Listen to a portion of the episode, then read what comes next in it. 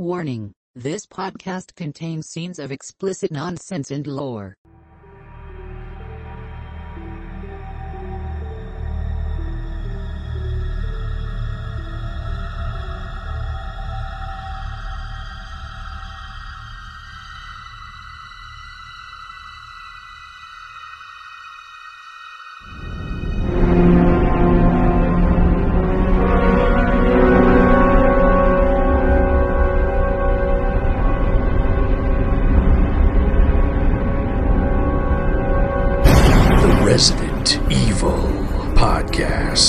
Hello and welcome to episode 69.5 and season 6 finale of the Resident Evil podcast. That's 0.5 more goodness and 0.5 more man flesh.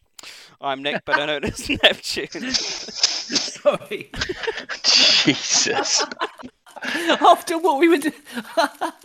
Let's see who's joining us today. He's now the official Resident Evil Eurogamer editor. It's the Batman. Hello there. He's our star BOW.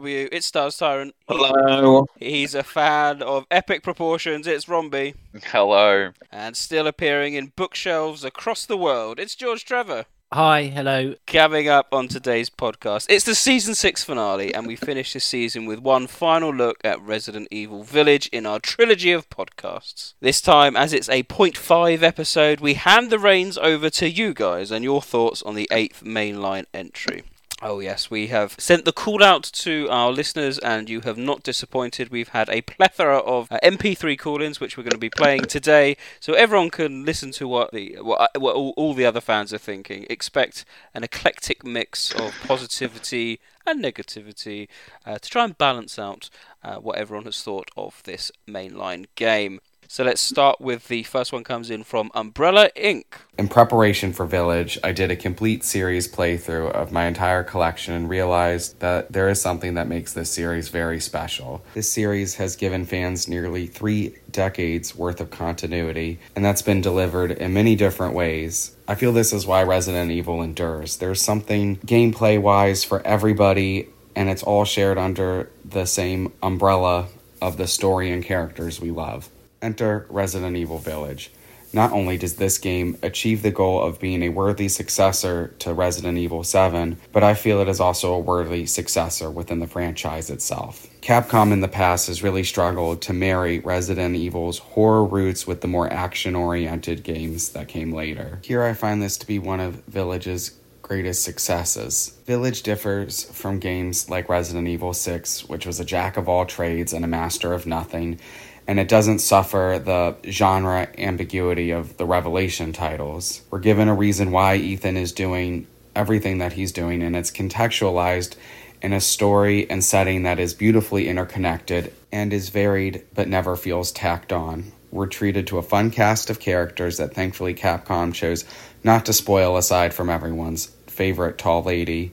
My first playthrough of the game was just entrancing. The pacing, the locations, the objectives, the story beats. As a veteran of the series, it's been a long time since I had to pick my jaw up off the floor during some of the story revelations. For me, the part where you find out what's inside that flask for the first time is gonna go down as a series shocking moment. I really think Capcom has made a Resident Evil game that does what Resident Evil does best it's a dark, challenging story. It is really well paced.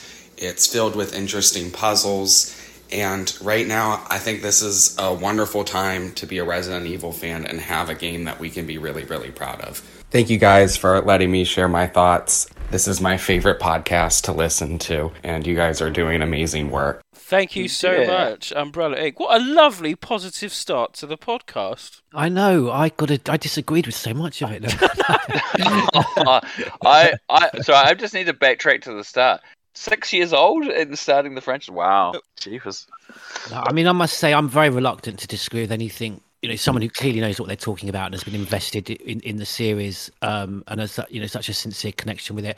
Was it just a couple of things, just that I that I found I, I just couldn't agree with. I'm I'm, I'm sorry, Umbrella Inc., but you know, thank, thanks for your call. Was I did find areas of this game tacked on, you know, in the sense that they felt like almost four different sections of it's almost of a theme park or like Westworld. You know, you, you you've got Future World and and you had Sea World and you and and and so for me, and also, and this was my problem throughout the game that that parts that should have been for me jaw dropping. It should have been tense, should have been horrifically frightening.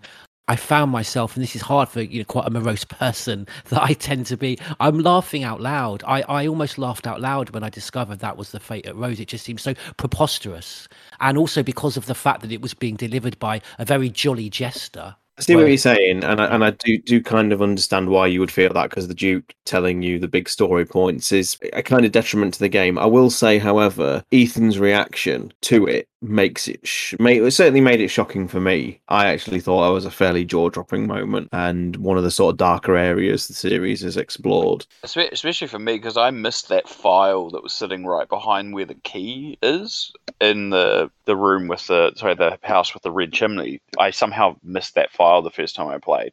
And if you read that file, it tells you, it gives you, it's not even hints, it blatantly basically talks about the baby being split between four, turning into a crystal. So I missed that. And then all of a sudden, I'm being told this situation by by the Duke, and you realize, oh, hang on, what? Oh, that's And, interesting because I missed that file as well. Okay, that's interesting. But as I think if you had read that file, I think Yeah. I, I'm, I think that file was actually mistimed. I think putting it there was a bad idea. I think the fact that I missed it was kind of a good thing because if I had read that and it's so blatant, and then I find out because then Ethan's reaction to that file is also while being in that room is that he goes, "Oh, this isn't the information I was expecting. I need to go talk to the Duke to find out more." But he doesn't seem shocked in the room at the time because it, he makes those comments regardless of whether or not you pick up the file. So it's kind of weird when you pick up the file and then he makes that comment that you're like, "Oh, hang on, that's slightly disconnected." Yeah, but isn't I that think- file after you get told the revelation with the flask? I don't think it oh, is thought because it you- maybe I'm wrong. Hang on, because you you ca- so you come, you've got the You're first right, flask. the crossroads. He tells you that you're holding your daughter's head in your hands, and then he tells you to go to the seek for the house for the red chimney. I'm Oh, sure maybe I- Maybe it is that order. I, f- I feel like he doesn't. Does he do it before he tells you to go to the place with the red chimney? Or is it after? I thought he. Oh, maybe I'm going crazy. Maybe you're right. I, I I think so, because the first thing Ethan does to the Duke when he arrives at the crossroad immediately after the castle is show he, he like um. That's right. Okay. Yeah. Oh, Forget what I've said. Yeah, off. I'm s- I'm And well, Mr. Winters, you're holding your daughter's head right now. yeah. Okay. Yeah. Never mind. Forget what I've said. From my personal point of view, I think what Umbrella Inc. has says uh, does resonate. The I, I think the in-game storyline and what Ethan's personal journey is is moving, and, and I think it's told extremely well. And I think he, he's uh, I, I agree with him on the point that it's it's a worthy continuation of Seven. I 100 percent agree with that too. It's funny that you mentioned uh, like Future Zone and stuff like that, George, because I have actually seen someone on Twitter, and I forgive me if it's a listener and I can't remember the name, but someone did literally link the map of the Crystal Maze and say and, and said Village is is like this structure Oh my in a video game, and I and I didn't can see kind of understand that actually. I can I can get that, and that's not me throwing a funny aside or an anecdote or anything. Mm. Like the actual Well- structure of it is quite similar to how like the Crystal Maze was was laid out. I think It I think it's funny that we, we talk about we, we, we talk about the idea that a lo- lot of things in this have been definitely heavily influenced, and you know it wouldn't surprise me if there are other influences to the idea of having the zoned kind of areas, or even on a developmental stage, you know they went right. It's easier for us to divvy up the workload between people planning and designing mm. different areas that they want to do. See, the the problem I have with that is it almost feels like there's more like not not sinister motivation, but there's something there's something further behind that because was it I think was it Kato Sam, one of the producers that that specifically made the point of saying we've toned down the horror from Resident Evil Seven, which for me, you know, I my, think- Yeah, I, just- think that's been blown say- out of proportion. I think that whole thing's. I'm looking at the reaction online. I think if you go back and look at his actual original comments under the context of what it actually was, they're just talking about in the moment scares, like making sure that tonally it's not always about being constantly frightening, and that's fine. I think that's a. You don't want people under constant stress, otherwise it's not an enjoyable experience. That's literally what they're saying. They're Yeah, not no, saying know, I talking d- I about the overall tone. We can't have scary moments or anything. It's just about talking about constantly being scared. Because I've read reviews from people who don't really play horror games very much, and they struggle through bits of, of Village. There's you know some pretty obvious bits, and some bits that I was quite surprised that people would find scary personally. I didn't mention Kato's son to focus on that. I didn't get the chance to finish. I mentioned it because he went on to say the reason why he was doing that is that he didn't want to close off Resident Evil to just uh, fans that would be specifically looking for a horror uh, experience. He wanted to open up the game to, to a wider audience, and I feel that's what they've done with having these different sections. It gave them an opportunity, almost an, an excuse, if you will, to have different specific different types of gameplay. So you've got House Beneviento, which is more like you know Silent Hill and, and the stuff that I'm looking for, and I really enjoyed about Resident Evil Seven. Uh, but then you've got the you know the, the more action oriented areas, and for me, it just almost like you know not disingenuous. It just felt that they're bringing something into the series that, I, that for me I'm not wanting to see. They're, his excuses we're opening up to a wider audience. He actually specifically said, you know, the reason we're turning down the horror is that we want different gamers of of different tastes to be able to dip in and out of it. But for me, they're trying to be everything to all men.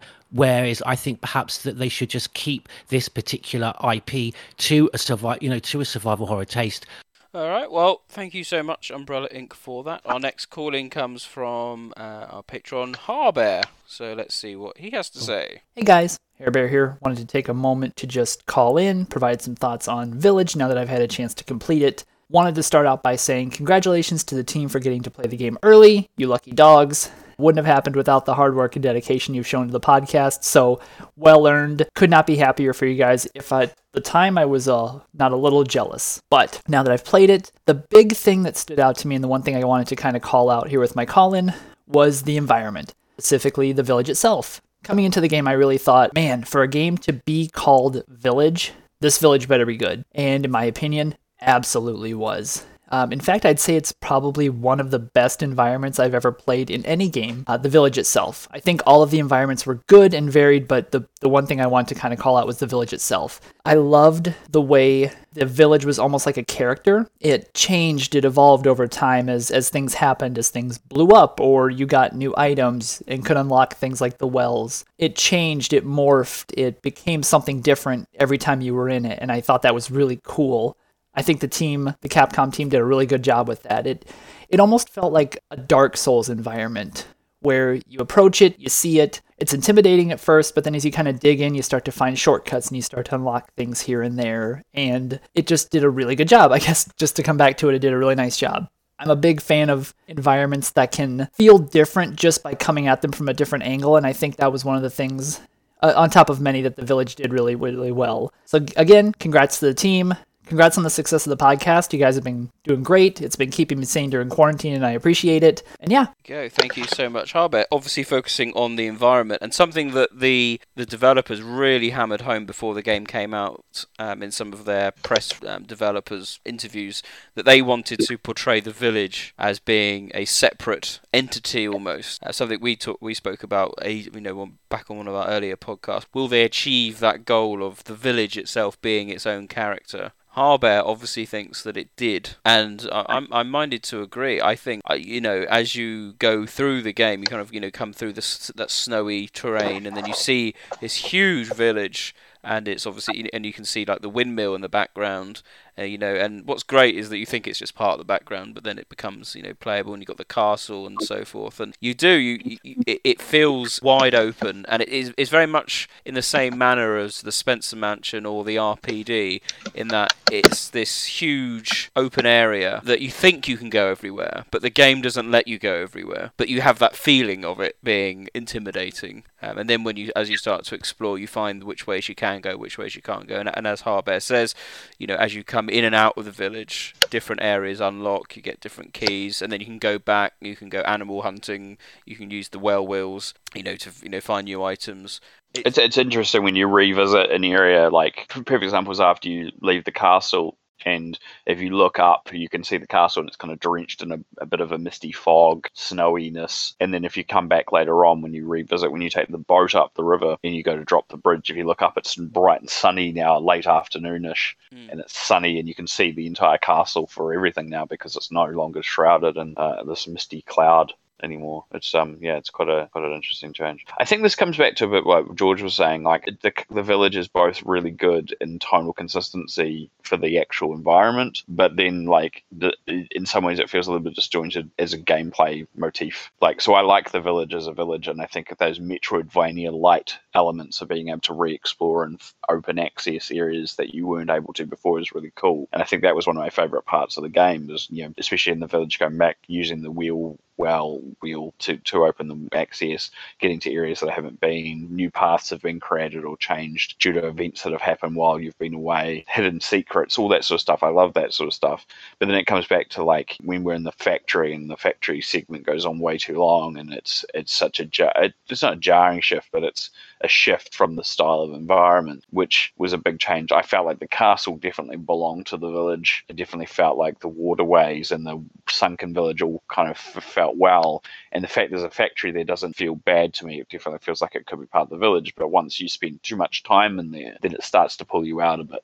That's my my biggest issue with it. I think otherwise, but everything else with the actual village is, is, is very good, and it's probably one of the most consistent environments that Capcom has made for one of these games. I think, other than Seven. I, I absolutely loved the village area. I, I, really did. I mean, I would have actually wanted it to have been a, a, progressively sort of large area where you make your way to the castle, and I just would have. I mean, you know, just there's a, some things about this game just changing would have made it for me just, just in my top three Resident Evil games. I just kind of found by comparison certain sections, particularly Moreau, quite sort of anemic by comparison. And no, and, and like you say, the, the, the change over time, and, and I think Nick mentioned this on the previous podcast, the detail in the different houses and, and, the way it kind of set the atmosphere with the kind of the religious iconography that we got on, and the mystery. And Batman said before, like you know, why he's loved uh, initially turned on to the the, the uh, original game. He kind of an investigation through the Spencer Mansion, and and and I I loved. I kind of felt like that in this game at the beginning of Village when I'm going through and, and, and looking through these mysterious houses and these you know fascinating kind of you know symbols on the walls and things. And I was really hoping that these kind of these details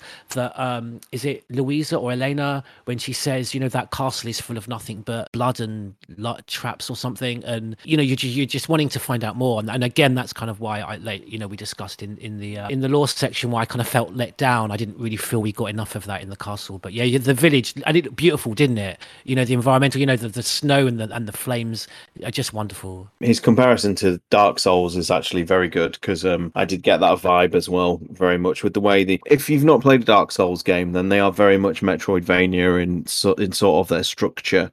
You know, you have like you know central areas, and you go off to side areas and things like that, and get an item which allows you to unlock a previous area, you know, door or gate or access to to a new part of the map. And and in that it, it, was very you know very much of that ilk. It also did a very good thing that FromSoftware do very well in their games. Is like when you're presented with an area and I think you said this Nick about like the windmills and that everywhere you can see pretty much in a Dark Souls game or a Bloodborne or whatever you will eventually go to. And, and it was nice that they did that in this. You know when you first look out you know when when day breaks at the beginning of the game and Ethan arrives at the sort of cliff edge and he sees the the the, the, the windmills and the castle and the factory in the far far distance it's really really cool to know. Well, and I, I can't really recall a game in the series doing this before that you will be actually visiting all these areas sequentially through the game. It's, it's it is very good, very good um, comparison he makes. Yeah. Thank you so much, Albert. A really uh, in- insightful call in there, focusing on the environment. So thank you very much. Our next calling comes from uh, another patron, Snurferus. So let's see what he has to say. Hey, series veteran Snurferus here. I'm glad I get to participate in this call and to say that I had a blast playing through Village. I didn't play any of the demos and tried to stay as blind as I could before it actually released, and I think this is the the way to go because I had no real expectations going into the game.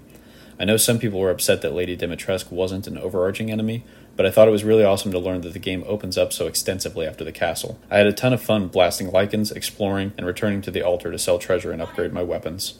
Each of the four lords were different enough in gameplay and presentation to keep things interesting, with the exception of the factory. That was the one bit I felt like droned on. When Ethan got pushed all the way back down, I remember thinking, God, I better get cutscene back up to the top. This game really played like a hybrid between Resident Evil 4 and 7, and did a great job of blending the two, I thought. As a Resident Evil game, I felt like the story was a pretty big letdown. Village could have gone without any Resident Evil ties and still been a fun game to play. Ethan is a mold monster? Okay, that's pretty silly, but whatever. Rose is feeling the growing pains of being a BOW? Oof. Did anyone else get flashbacks of the Resident Evil 6 post credits scene from this with Jake Muller and the Apple? I wish Capcom would stop trying to make us care about new characters when the Raccoon City cast is so solid. Chris felt a bit shoehorned in as the story's action hero relief, but it was pretty cool to see what he looks like in action after 25 years of hunting BOWs. I think he cared about the Oswald Spencer revelation as much as I did. Spencer? Here? No way. And he moves on. Plus one for the info, info dump at the end of the game again to tie everything together. Also, I don't know whose artistic decision it was to put the player through so much torture porn in the cutscenes, but I'd prefer it to be absent in the future. So much of it doesn't make things any scarier. Maybe I'm just squeamish though. I thought the Miranda boss fight was also kind of forgettable. It reminded me of whoever it is that you fight at the end of Revelations 1 and solidified her as a one and done villain despite the backstory. Don't get me wrong, I enjoyed the title very much. I loved all the Easter eggs in the beginning. I probably spent 20 minutes in the Winters' house on my first playthrough just examining everything and admiring the callbacks. Not to mention, there were some genuinely awesome parts. The scene with the baby monster was absolutely horrifying. Overall, I'll probably play it to death for a month and then go back to playing the classics to get my RE fix like I've done with most of the recent releases. As a survival horror game, I'd give it a 9. It's a lot of fun. As a Resident Evil game, I think the references and mechanics that made a return justify a 6. Maybe as a longtime fan, I'm just too desperate for nostalgia. Real uh, overarching review there from Snurferus. And I think he probably shares a view held by quite a lot of other fans. So let's focus on the comment about the hybrid nature of of, of, of the title between four and seven. I, I think that's spot on. I mean, that's what we said in our kind of like our review podcast, wasn't it? It was I, I maintain that this is this is the game Resident Evil probably ought to have been. It's funny because like it, when we first did the review podcast, we said it was a lot like Resident Evil four and seven. I'd actually start to move away from four a little bit, although there's aspects of four you can clearly see like the merchant and collectible treasures and things like that. In terms of it being a sort of smorgasbord, is that the word? Um, of yeah. ideas. I think it's actually the game that Resident Evil 6 wanted to be, interestingly, and I've been coming to this conclusion quite recently. It manages, across its runtime, Village manages to portray like, you know, out and out scary PT style horror with the Beneviento section, um, sort of almost that does a nice classic RE throwback in the castle, and then obviously out and out full blown action RE five six style with the factory. And I actually think that for all the run up and stuff they said in the promo to six, how they they're, they're going to appeal to every single Resident Evil fan with this title with, with the varying characters. I actually think Village is a is a greater achievement of that because six was it, it wasn't that at all. So that was yeah. I think they they do appeal to various fans of the series with each of the sort of lords, and with the bit about the you know the falling to the bottom. And mentioned this before about how even Ethan comments that his journey in the factory is taking far too long, and I always It's a, it's a little bit. I mean, What- it, what- does have its tongue in cheek kind of reason for being, but when you're already in the moment, and if you're as a player have already said, "Oh, this bit's dragging on a bit," and then like ten minutes later, the character in the game saying it's like maybe this is a maybe there's a good reason. Maybe your playtesters have been telling you this segment is a bit too overlong for what it is. I would slightly. I did. I did enjoy the Miranda boss fight. I thought she Yes. was actually quite a good. Uh, I thought she was a good boss, a good villain, and actually, I thought her final boss. I mean, compared to Seven, I, I, and everyone knows I'm a big fan of Seven. The, the end boss in Seven was just dire, but the but Miranda was really cool. It had, you know, you could see her kind of changing forms quite a lot, which presented different challenges to the player, and I- I, I thought it mixed it up quite quite well.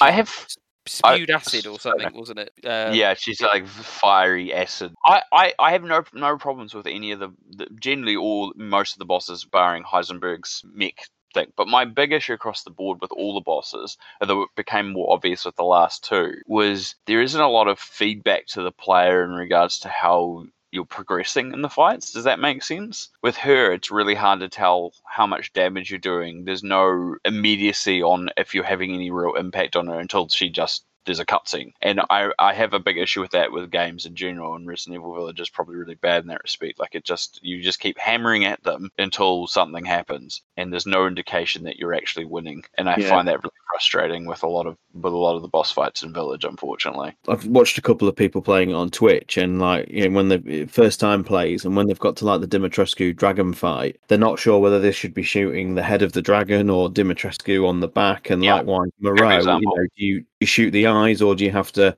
expose Moreau's? You know, so so he emerges out the mouth, and that's the weak point. It's not clear at all. Like Resident Evil Four is a great example of boss fights where it's clear what like the weak points are. They tend to be an eyeball of sorts or something like that. something that emerges and the cutscene kind of makes it very clear you know there won't be a cutscene or mini cutscene beforehand that makes it very clear um or or just simply that the animations in response to your weaponry gives you an indication like you hit an area and the enemy stumbles. And there just isn't that in these enemies and it fi- I find it very frustrating compared to the normal enemies which are which are very feedback heavy The other the other one that's like people mention as well is that opening scene. What triggers the fact that you, all of a sudden you get shot in the knee with the arrow? You, you there's no feedback as to how long that is. It just it just happens when it happens, and people get frustrated with that too. I've seen people playing it endlessly, just shooting enemies because they hoarded themselves up into an area and didn't get grabbed for ages. I find these sorts of games generally kind of difficult, and like when you don't have a lot of feedback to the player, and Village definitely falls in, which is such a shame because I think most of the other Resident Evil titles consistently through their entire franchise, as you correctly said, Sean, do do this. It's the first time that it's really struggled to show that sort of level with the bosses. Well, thank you so much for that, Snurferus. It was a, a wonderful uh, call in. We now have our next call in from another patron. What is this? So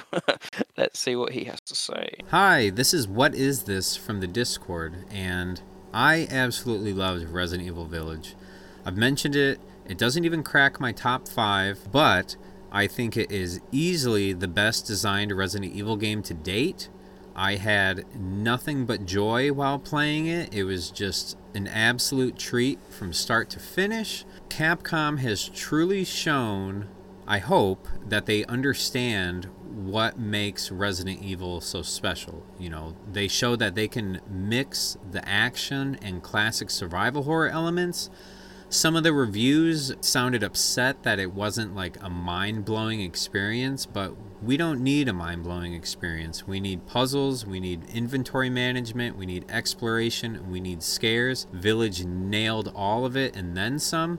The replay factor is insane. Like, I can't even begin to think how much time I'm g- going to put into it because Village is like always on my mind right now because it's just so much fun to play. And that is the best compliment I can give it. It's not my favorite, but it is fun, fun beyond belief to just play. And that's what you want in a video game. You want to be entertained. You want to you want to think about it after it's done. And Village has done that. Like I'm I'm hooked on it and I am just super excited for what Capcom is going to do in the future. Also, I hoped Chris was going to die in this game, but they somehow managed to portray him in a way that has me interested in him. So there's that, you know. Village is just awesome, and I think it's going to bring in a lot new people to the series, which will benefit us all in the long run because this game has all the elements that we love, and if the sales are good, there won't be any reason for Capcom to drastically change it. Thank you. Another another happy customer, gents. Yes, really uh, another praiseworthy uh, appraisal of the of of Resident Evil Village. Picking up on you know what we've we've touched upon already tonight, the the general funness, if that's a word, of of the game and, and re- the replayability is what I wanted to talk about. I found it an enjoyable experience to go back and replay it and, and find all the uh, collectible side quest stuff if I hadn't done it and, and stuff. I'm going to out GT here because he's gonna he's gonna hate me for saying this, but I know he's only finished it once.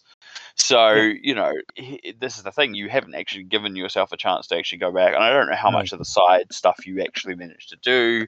Like from a gameplay perspective, it's it's a fun game. There's nothing Well, I, wrong I mean, gameplay. Yeah, I should actually point out as well that I was there was a couple of times when I think I remember asking Nick uh, one of these things. Uh, I think Nick, you had to point out to me, and I was impressed that when you said, "Oh no, there's side issues." I think I, I was trying to get into the um, the door that's got the uh, kind of like the guitar emblem on it, and um, I think someone I think it might have been Nick pointed out that you know it wasn't essential. It was just like kind of like a side mission, and there was a couple of times when I was kind of quite you know yeah impressed with the fact that yeah, there were these opportunities to kind of you know be a bit more open world that, that weren't necessary to the, the, the main mission. For players like myself who aren't the best at uh, Resident Evil, you know the, the the achievements are achievable, and you know you can use them to plan your points and what you want to progress onwards. So if you want to play on, on a new game plus with be- infinite weapon uh, ammo for a particular shotgun, you can kind of plan your points based around that. Go back into the game and get a particular achievement that you think is possible, such as the window breaking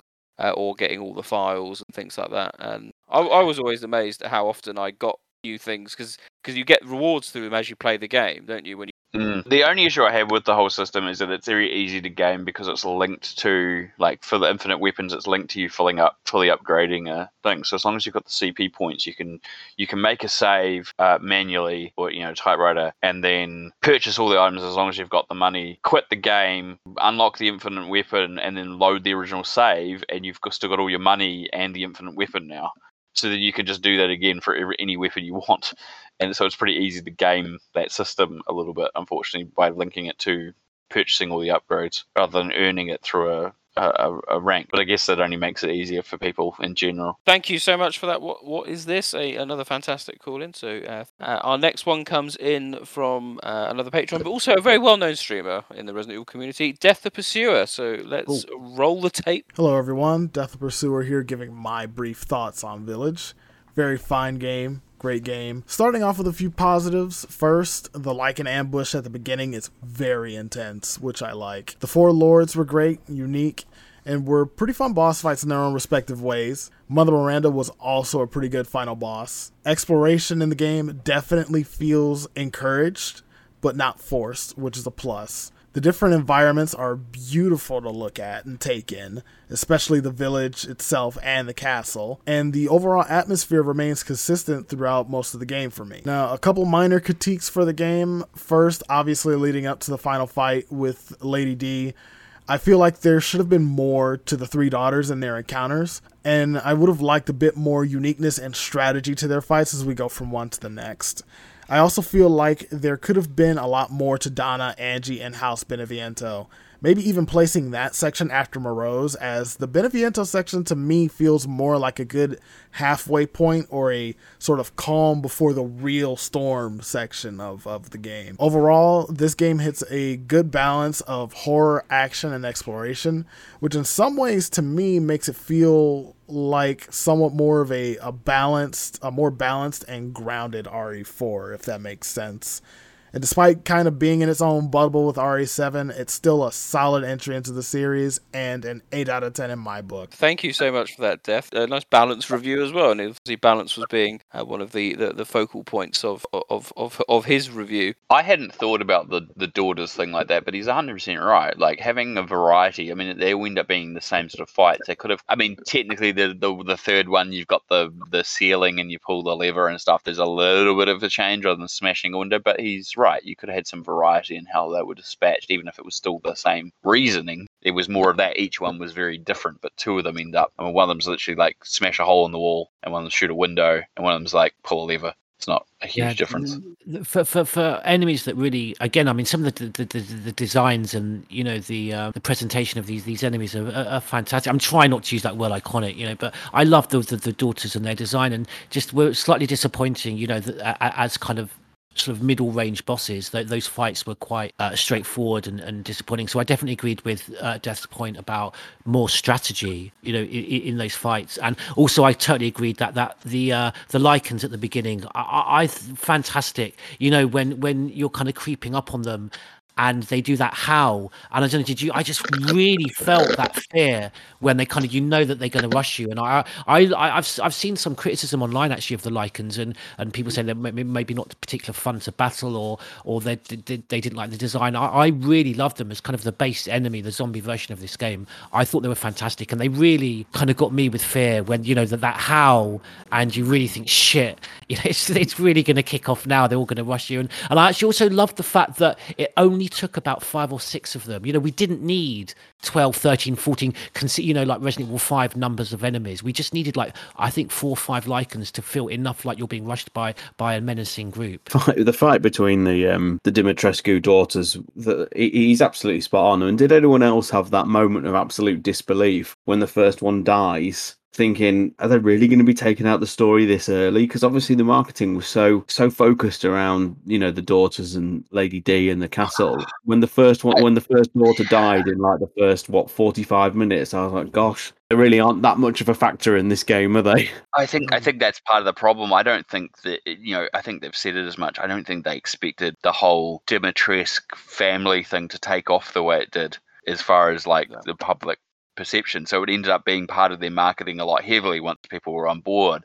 But I think if they had known, it's a weird balance because I think if they'd known what was going to happen with it, they probably would have had them stick around longer. It would have been one of those cases where the way that Heisenberg is would have been more Lady D, but then would have been to the detriment of the story or the gameplay or the focus. You know, there, there's probably not a right answer. I mean, I will say the other comment you made about um, changing the order of the lords and having Moreau first probably would have also, and having that lull, you know, for lack of a better term, the quiet calm before the storm, as he said. I, yeah, I agree with that too. Actually, I think that would have been a better balance going from from Lady D to Moreau, then to to Beneviento and then to Heisenberg in an order probably would have been a better flow. I guess one of the more interesting things they maybe could have looked at doing, and obviously Heisenberg would have always had to have been last because of the way the story plays out. But if they'd actually made Dimitrescu, Moreau, and uh, Beneviento option, you know, optional in their order, and then they just change certain dialogues and things like that depending on which way you want to go through the game, that that would have added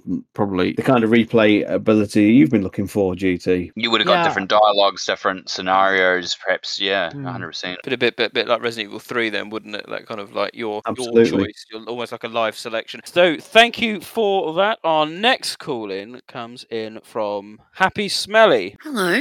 I have a lot of feelings about this game. For all the questions and expletives that I have for Village, I do have to say that I appreciate it very much. It's a very aesthetically pleasing game that's fat with gothic opulence, fairy tale nightmares, and steampunk buffoonery. It was really fun to play, and overall it feels like a worthy Resident Evil title. Since RE7, I do think we're seeing an overall return to form with how these mainline titles are playing and feeling. I hope it's not too optimistic to say that it feels like Resident Evil gameplay is starting to find its identity again. I'm happy with the balance of action and horror here. My biggest problem with Village is that it focuses too much on that initial impression on the player without properly considering the deeper implications of these story choices or what happens after a second playthrough and the player's had a bit of time to think. That being said, the end of Ethan's story got me, and in my mind, it has the most emotionally impactful ending since the original Resi 3. There are some really silly moments and questionable choices here. I came away from the game fairly confused on what had actually happened, and I still don't think I quite understand the use of and justification for the umbrella logo being present here. While there's certainly plenty of variety and a lot to sink your teeth into, the story and characters feel fairly shallow and surfacey, and like during development was secondary to the gameplay and that first playthrough experience, which is honestly excellent and worth your time. Despite everything, I can't help but be charmed by Village. I really, really like it. I think it's really fun. Some interesting points there from uh, Happy Smelly. Thank you so much for the call in. Uh, someone who I feel, you know, again is quite balanced on on Village. That's really seemingly the the theme that we're picking up from a lot of the call ins there. I'll hand over to Batman actually because she talked about the umbrella logo and how she didn't feel it really added much and is a bit confused by the storyline. I think you were of that opinion in the last podcast, weren't you, uh, Batman, about its general uh, involvement in in in the narrative? It's because it's largely pointless and it just comes across as though it was thrown in there to sort of appease you know lore enthusiasts such as ourselves. I don't think it really it's not really relevant to the story of village and i think it was a bit of a con that it was so prevalent in all the marketing. You know capcom built it up like it was going to be something really important and it was just largely pointless. Its inclusion just comes across as completely superficial to me I, I agree totally. I think it was done simply for marketing, and that's it. So people go, "Oh," but there's actually no no no substance of note to it at all. Uh, in, in fact, it's almost almost insulting to long-term fans. I think. I mean, even yeah, I'd even extend that to Spencer in Spencer's uh, involvement. To be honest, I was going to say. I mean, her comment about how they've um, put these things in without the deeper th- thought about the consequences. So the perfect example, oh, well, the perfect explanation to make a lot of these things that they've gone right. This is a cool idea, and not really thought about the long term consequences. And that can be in regards to gameplay. It can be in regards to um, lore aspects. You know, uh, yeah, it's crazy to think that we could be overthinking it in the sense of why they picked it. Yeah, you could be right. It could be marketing, but it could have just been someone was like, oh, that seems like a really cool idea, and they picked up and ran with it without actually thinking about it either. You know, like it's because I can see why you would want to do it, but they didn't really think long term about the impact of what what that actually means to everything. Like, on a core concept, it's it's not a bad idea. I'm certainly reluctant to give fans the writing pen, you know, and things like that because I, I don't always think it, it's beneficial to let fans write what they think should be the future of the series because it's obviously their their fantasies and whatnot. But it, it does say a lot that many of us have come up with better uh, reasons for why the logo would be there, uh, you know, like linked to rival companies and things like that. And uh, yeah, it just was very flat when you find out why it's there in the game. On the flip side, though, she mentions that she felt that the Ethan storyline within the game really got to her in, in, a, in a positive way. Uh, something, George, you would would you agree with? Did you find the, the actual Ethan progress that he makes uh, a satisfying storyline? Uh, There's definitely a really deep emotional story there, but I think it's too often clouded by me as a player being confused, and that was a point I think Happy Smelly mentioned about Yes, being yeah. confused quite often. And then the solutions we got to that confusion didn't really feel satisfying because it was kind of just all dumped at the end, you know, in that Alien Covenant room. the lore room, yeah, Lore cave, Uh, see, it's been referred to. the lore cave. I am uh, see a comment uh, Stars made about sort of almost insulting. See, I felt this quite often about you know insulting us as an audience, and then I'll kind of sort of try and check myself and think, well, you know, don't take it too take the series too seriously. But you know, I felt it almost with the Clive O'Brien book and these kind of things that are just dropped in, and they do feel superficial. And that was something I was feeling often with this. You know, it was just like a kind of yeah, like like like like you, you say, just dropped in at the last moment just to appease hardcore fans. It didn't add anything really to the narrative to like Umbrella's history. There's so much more, and the th- thing is, the history's there in the files. They just could have retold that story on the screen. Uh, you know, in the files that we got. You know, I mean, they make the point of going back to Brandon, Brandon Bailey, but they actually could have retold the the story and involving James Marcus, just built on what we got from Zero. If there was, you know, going to be that prequel element to it. I think my not my issue because I don't actually mind that as an idea. I think where Capcom's gone is they want this solely focused on Ethan's story, so taking the narrative out of this is the thing where we were talking about in the last episode where there isn't a lot to the history isn't explained throughout the game really. You don't feel that empathy towards Miranda and, and what happened in the village and all that sort of Mm, stuff very easily should. because it's not there, and because it's so fo- solely focused on Ethan's journey, and so yeah, that that as we've said, that room becomes like the exposition dump I do agree with her what she says there about the emotional resonance of Ethan's ending. I, I, I think she's right on the money there with saying very relatable to OG 3's ending, which was Mm. quite a moment. I I think you know that there's that's a good observation. And likewise, yeah, you've just said something about Miranda there, Rob. That storyline, had it been told better and fleshed out, should be tragic. It should be awful. You know, her losing her child to uh, the Spanish flu, but because it's just presented so dryly, you don't get any empathy for her at all, do you? There's, Yeah, there's never a moment you sit there and It- think, "Oh God, I really feel for why she's doing this." You just don't. It's something that I thought of after our last recording, which is that there is actually a really great parallel that you could draw here. Because Ethan is looking for his daughter. He doesn't want to lose his daughter. She's the potential savior for Miranda, essentially. But Miranda's only doing that because she lost her daughter. And so there's a really, really potential great parallel you can draw there, which from an em- empathetically was really interesting. But it, it never does that. Because for, for the player's urgency, we're obviously always focused about getting Rose back, which is understandable because that's games. But they don't draw out that connection that seems really, when you think about it, quite obvious. And that's why I've said before, there really feels like there is a good. I think that's why people have been forgiving, and we're kind of getting this balanced view from a lot of people because there is kind of there are a lot of, of, of very strong elements, and there's kind of a good game behind all this. And almost uh, listening to Rombie, then you wonder would better use of the intro rather than that Tim Burton, you know, stylistic thing that again didn't really add anything. We could have had maybe some sort of like you know, like we had those sketches with with Resident Evil Four, the incubate, you know, the, the that guy that comes to the village, you know, bringing the plaga with him. If we could have had some told the backstory narrative of um of Miranda's daughter, uh, Yeah, the Spanish flu in, in the Uh, beginning, and carried that- through in cutscenes and files. That's a really good idea, GT. If they if they'd presented Miranda's daughter's death as kind of like a fairy tale that you see, see at the beginning, and then obviously it's presented without context and things, that could have been excellent, actually. Right. Well, thank you so much, Happy Smelly. Our next call in comes in from CK Present. Uh, so let's uh, let's roll the tape. What's going on, Resident Evil podcast crew? Thank you so much for uh, giving me the opportunity to call in, and of course, thank you for all the hard work that you guys do. Uh, this is CK Present, giving my thoughts on Resident Evil Village. I believe that your podcast episode is going to be primarily focused on the lore, but I do want to take a chance or take the chance at the top to sort of discuss my general thoughts on the game. to kind of come out right away with it, I fucking love this game. It's amazing. And that's from someone who didn't really enjoy Resident Evil 4 very much. I bring up that comparison because I feel like it's a pretty apt one considering quite a few things within the game. So, obviously, we have the setting, which is really similar, and the title in Village, right? And those are the things that everyone is going to jump to and notice right away, alongside the return of the attach case and the Duke replacing the Merchant. By the way, Batman, is it canon now that Duke and the Merchant were friends, or is that just a little weird quip slash Easter egg one liner in the game? Very strange.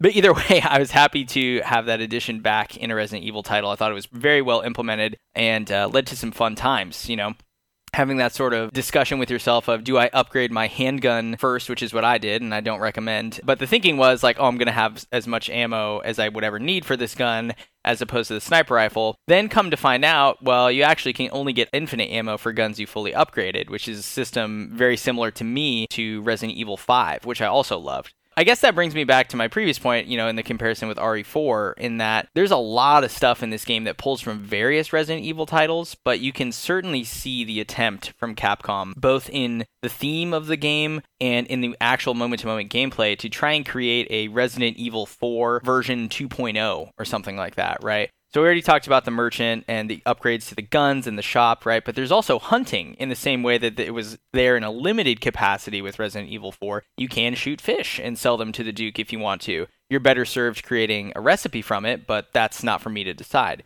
Additionally, the Cadou or Kado, Kado, I don't exactly know how they're pronounced, but essentially function as Las Plagas in a lot of ways. There isn't sort of the bursting from the head with weird tentacles and appendages in the Lycans, but in some of the bosses, especially Moreau, and even to a certain extent Lady Dimitrescu, uh, you can see it, right? And I think that's really cool too. The series is played around with now sort of a, a mold or a fungus of viruses, obviously, parasites. So they've kind of touched on all the major sort of scientific explanations for why something like this could happen. But that's kind of neither here nor there. Let me just get to, I guess, the general idea of the lore. I think it's really cool how this game ties in Oswell Spencer, spoiler alert, and sort of kind of refocuses the events of the previous games and the history of Umbrella in an interesting way. Like, this game does tie into the larger franchise as a whole, but it is in a way that is not too obstructive, not too destructive, I guess, as well, to the existing canon in the existing timeline.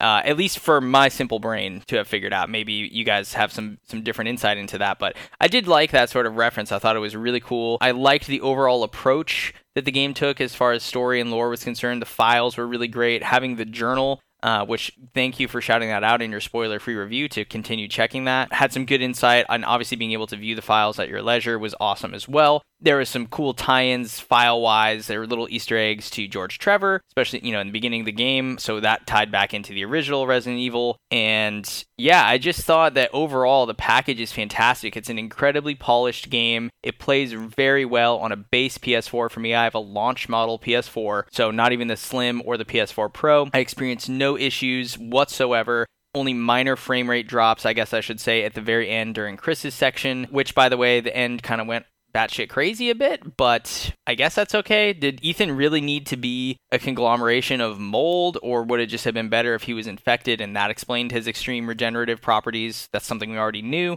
And I'll leave it the last 20 seconds here by saying I hope that we don't necessarily get the sequel that this game sets up with Rose, unless she's going to join forces with like Sherry Birkin and Jake Muller in some sort of like kickoff side story. But anyway, I guess that's where I'll leave it for now. I love the game. Really can't wait to hear you guys talk about it more. And I hope you guys have a wonderful podcast discussion. Take care. Thank you, CK Present, for that. What, what, what general overview review. Very good. Look, went into lots of uh, lots of detail there about his uh, his opinions on the overall game. First question, straight back to Batman. Can we answer that question? Is it canon that the merchant is canon? I would say it's just a nice little in joke stroke Easter egg, but no doubt someone somewhere will be crafting a huge conspiracy theory about some kind of fraternity of global merchants who get together and influence every major event in the series. Make no bones about it, that person or persons will exist somewhere in the world. um, but I, Just like really, the meeting does. Yeah.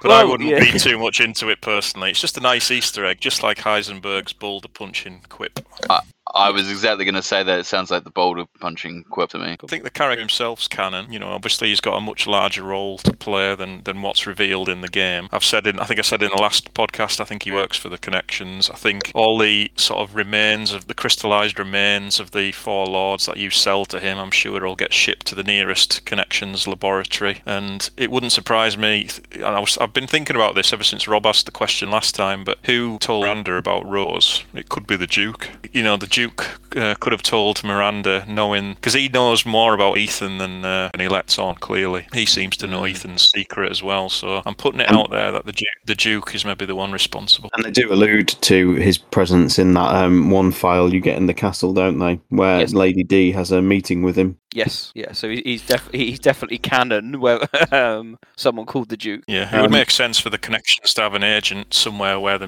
uh, Megamycete is, just to sort of keep an eye on it and stuff. So that's probably why he frequents the village so often. It's, it's interesting to hear he's very positive on the uh, Spencer connection, and I suppose in one sense the comment he made about it being a not destructive addition it, it is a valid one. I mean, it, as much Mm. as we've been very critical on it, it doesn't actually do any harm in terms of. I don't, I'm not one of these people who sees Spencer's addition as being undermining or anything like that to his character. The only issue I have is is his hunt for immortality doesn't take him Mm. back there when his when death's knocking on his door. That's all. I don't think any of us would have said that we think it's a bad thing. I just think it's about the context of surrounding it. And as you mentioned, I think it was you, Sean, last time, talked about how it would have been good if, you know, he just there was a file that basically said that Miranda had seen seen him as unworthy for, for continuing to share with us if he had Yeah. approached her for, for research purposes, you know, even, you know. What about the the comment he makes about the similarities of Resident Evil 4? I mean, everyone kind of realised this when the trailers first come uh, first started to to emerge, but there was a lot more to it. You know, as he pe- mentioned, also like the hunting. I don't think anything we haven't really spoken about that element. That's been expanded upon by four uh, from four, should I say? Did everyone did, were everyone happy with that element? Was it was it needed? Did it add anything particular to it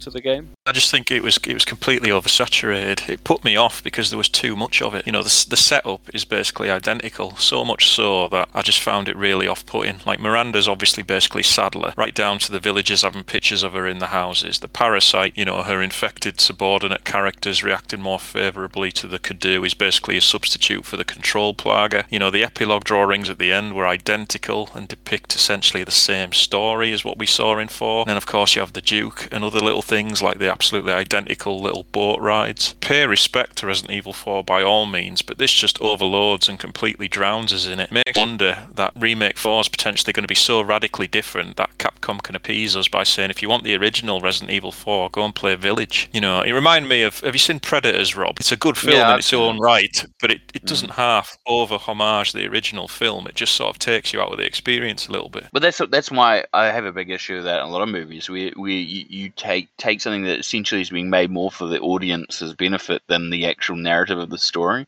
I have a big issue. There's a, a, lamp, a lot of movies in recent years have lampshaded kind of historic. Was it Star Trek Into Darkness and uh, uh, Spectre did the whole thing with their bad guys being given other names, and then all of a sudden it's a reveal. Oh, it's Khan or you know uh, Oberheiser. Was it Oberhauser or whatever becomes? And it doesn't mean anything to the to the people in the movie so much because it's more towards the fans going, oh wow, you know, like, and that's what where it kind of comes back to. It's like these things become more of a reveal for the audience to see the acknowledgements and references and homages are not necessarily a bad thing. But if you, as you said, if you overwhelm people with them it, it- to the point where you, you're questioning how much of the game is original and or how much of this material, book, movie, whatever it is, then yeah, you you do start to lose people sometimes. I felt it played it it played differently to four though. Uh, I don't feel it was too over the top in terms of the action. I think it, it did the the jo- the balancing a billion times better than RE4 ever did. Whereas that was just you know as soon as you got past the village and you met the merchant for the first time, it was just non-stop. It never let go until the very end. Whereas I think this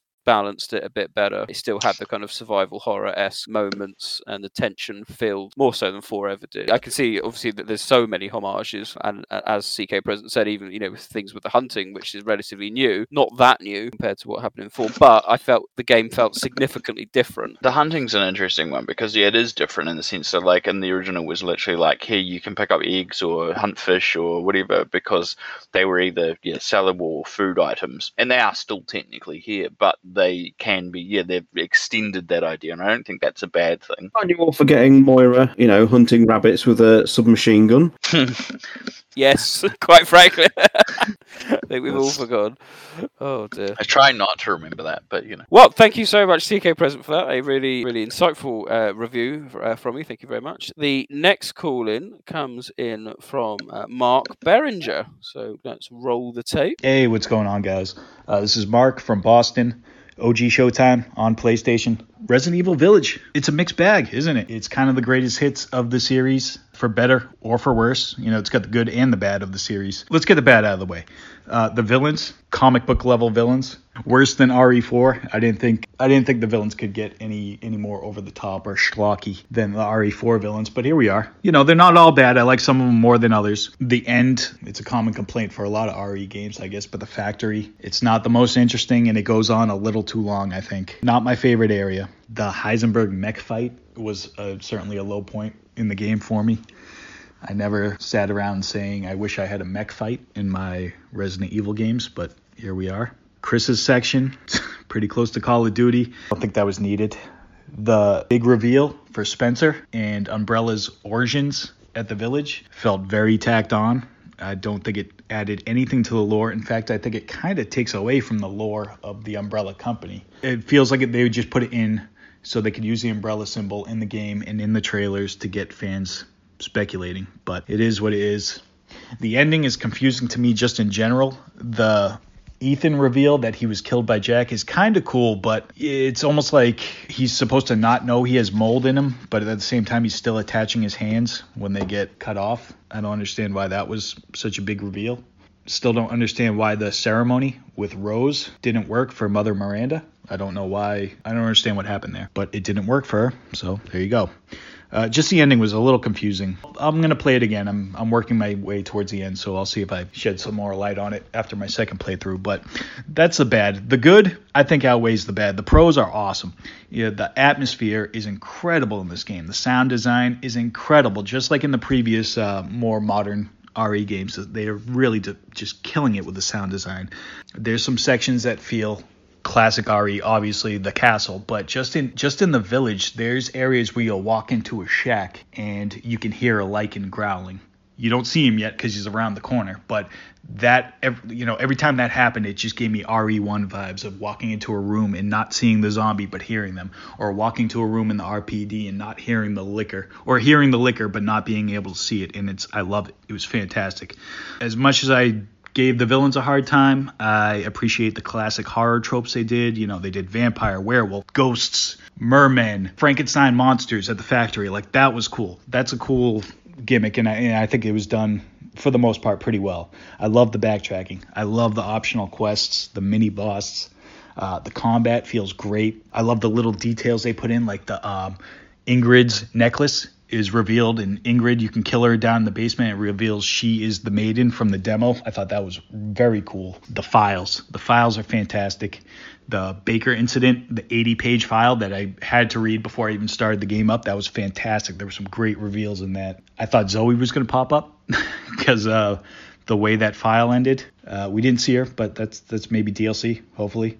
Uh, as much as I didn't like the end, I did like Evelyn popping up. I did like that little callback. I liked I always liked her character. I liked her as a villain, so I liked seeing her.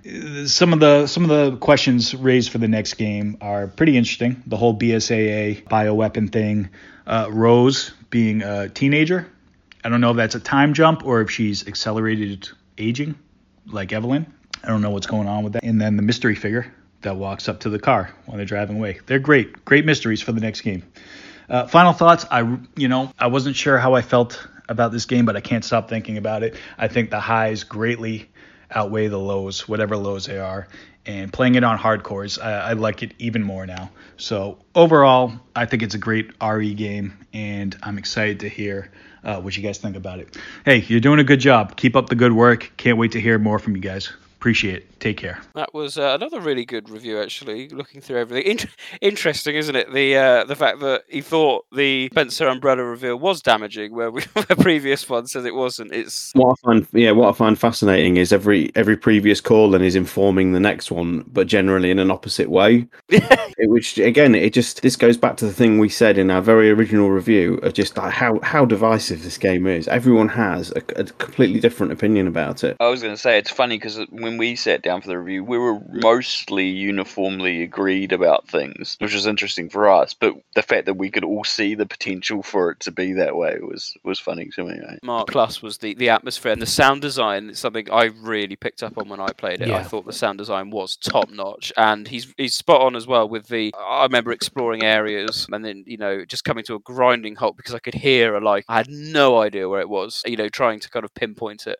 That was true, and yeah, he's right. That does harken back to almost the the pre-rendered days where you would go to into a room, but you wouldn't see these, you know, the zombie or the licker because of the nature of, of the of the angles angles. So yeah, go on, George. No, sorry, I just I, I feel it's lacking something that those pre-rendered days had because I I do absolutely agree. The the sound design was fantastic, but I did lament the kind of the omission. Well, we I know people have said there is that save room music. It's so subtle. It's almost too, and I do like it when they do go subtle with with the tracks. And I d- it was barely you could barely hear it. And there were save rooms where they didn't have it at all. And I really missed what we did have in the classic era. The you know the signature tracks you would have for particular rooms that you would associate with certain rooms. You know, you just hear the track and you, you immediately brought in, into those particular rooms. And sometimes they were kind of associated with files as well. This sort of music, you know, you associate with George Trevor and reading reading his file in the particular rooms you find the diary in, and it just adds you know an extra layer to the atmosphere. And I felt it was lacking that particular times I'm walking around the castle, and that's the thing. It is lavish and it was gothic, but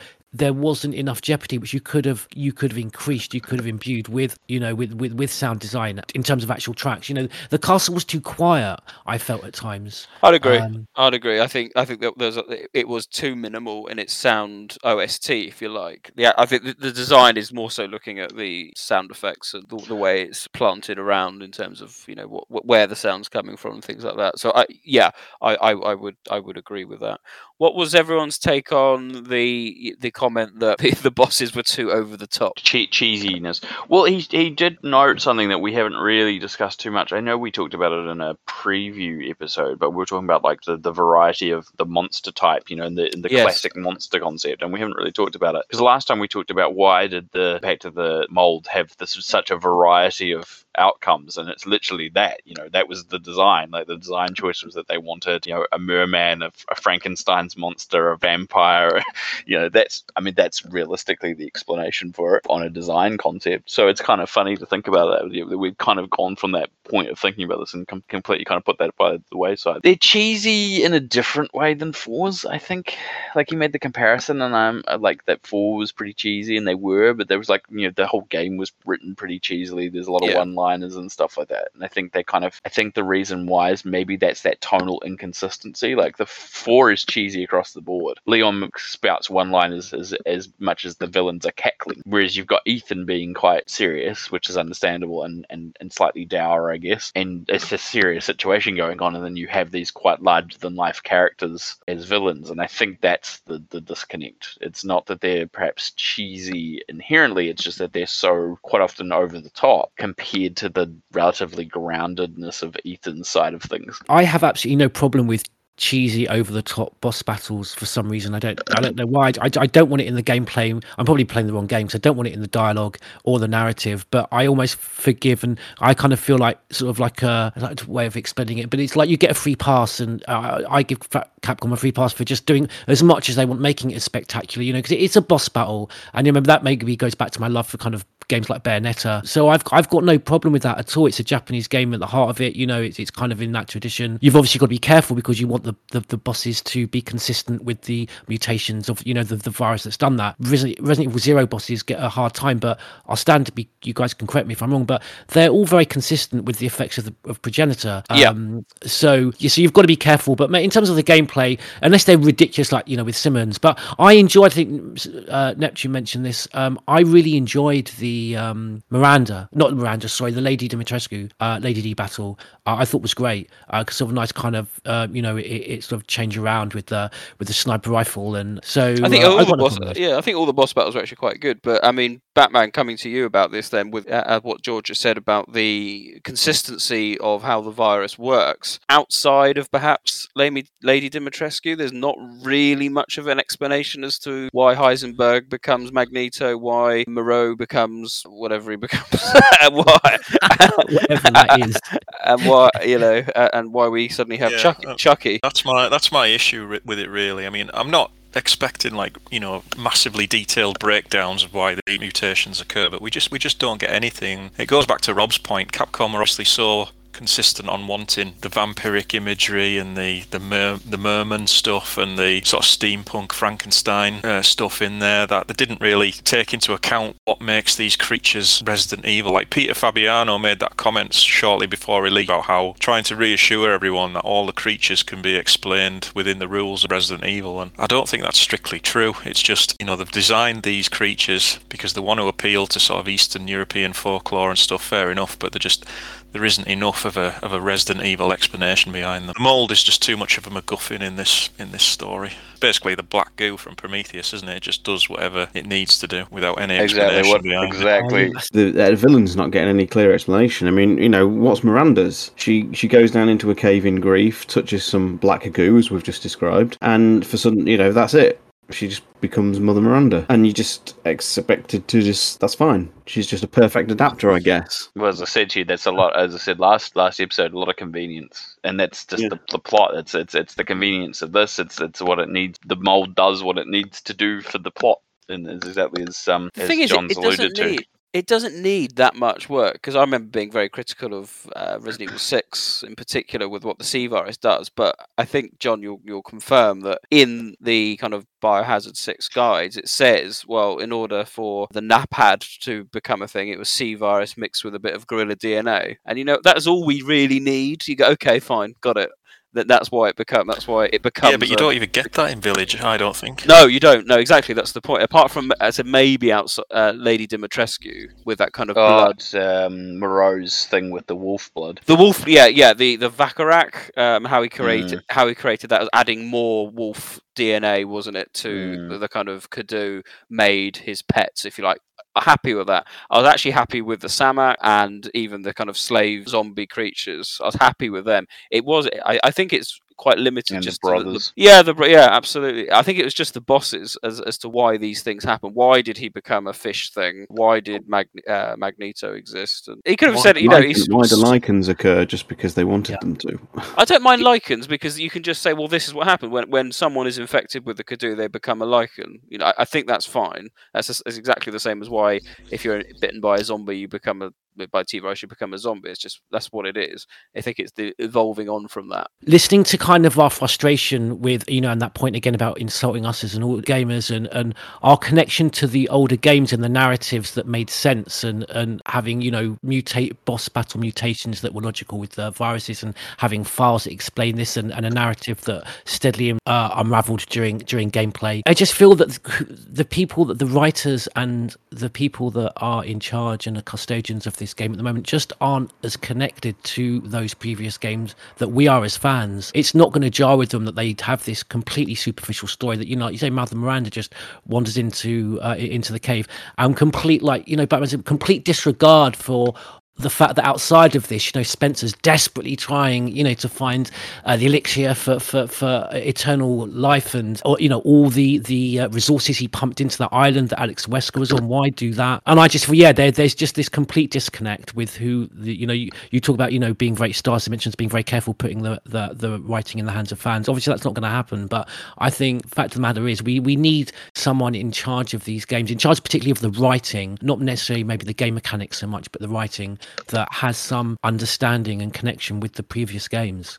And, and yet conversely, I'll throw this in. I think it. I think in trying to tie back has compromised seven and eight's narrative a little bit. Seven was clearly trying to be a soft reboot for the series after the sort of bloat and nonsense of Resident Evil Six. And one of the reasons why I embraced that game so much is because I was totally on board for that. I felt it was time for a fresh start. I felt the series really needed it. And then gradually, sort of by the end of that game, you get Chris reintroduced, and now in Village, you're getting callbacks with Spencer and Umbrella. And like I said, you know, and like we've alluded to, they're not hugely destructive, but it's almost like it, it's got one foot in the past, whereas it really wants to be confidently striding forward. I feel. I agree with that fundamentally, but then I still think Seven was doing that too with the whole umbrella, blue umbrella, there's a helicopter with umbrella logo, blah blah blah kind of thing, trying to keep that the HCF reference. You know, like I think it's it's a it's it comes back to the same thing. Um, I sound like a broken record, but it's that thing about trying to be something for everyone and no one at the same time because you've got to have something intriguing and interesting for moving forwards, but you've got to keep people who are already invested, involved, Sure, and sure. interested.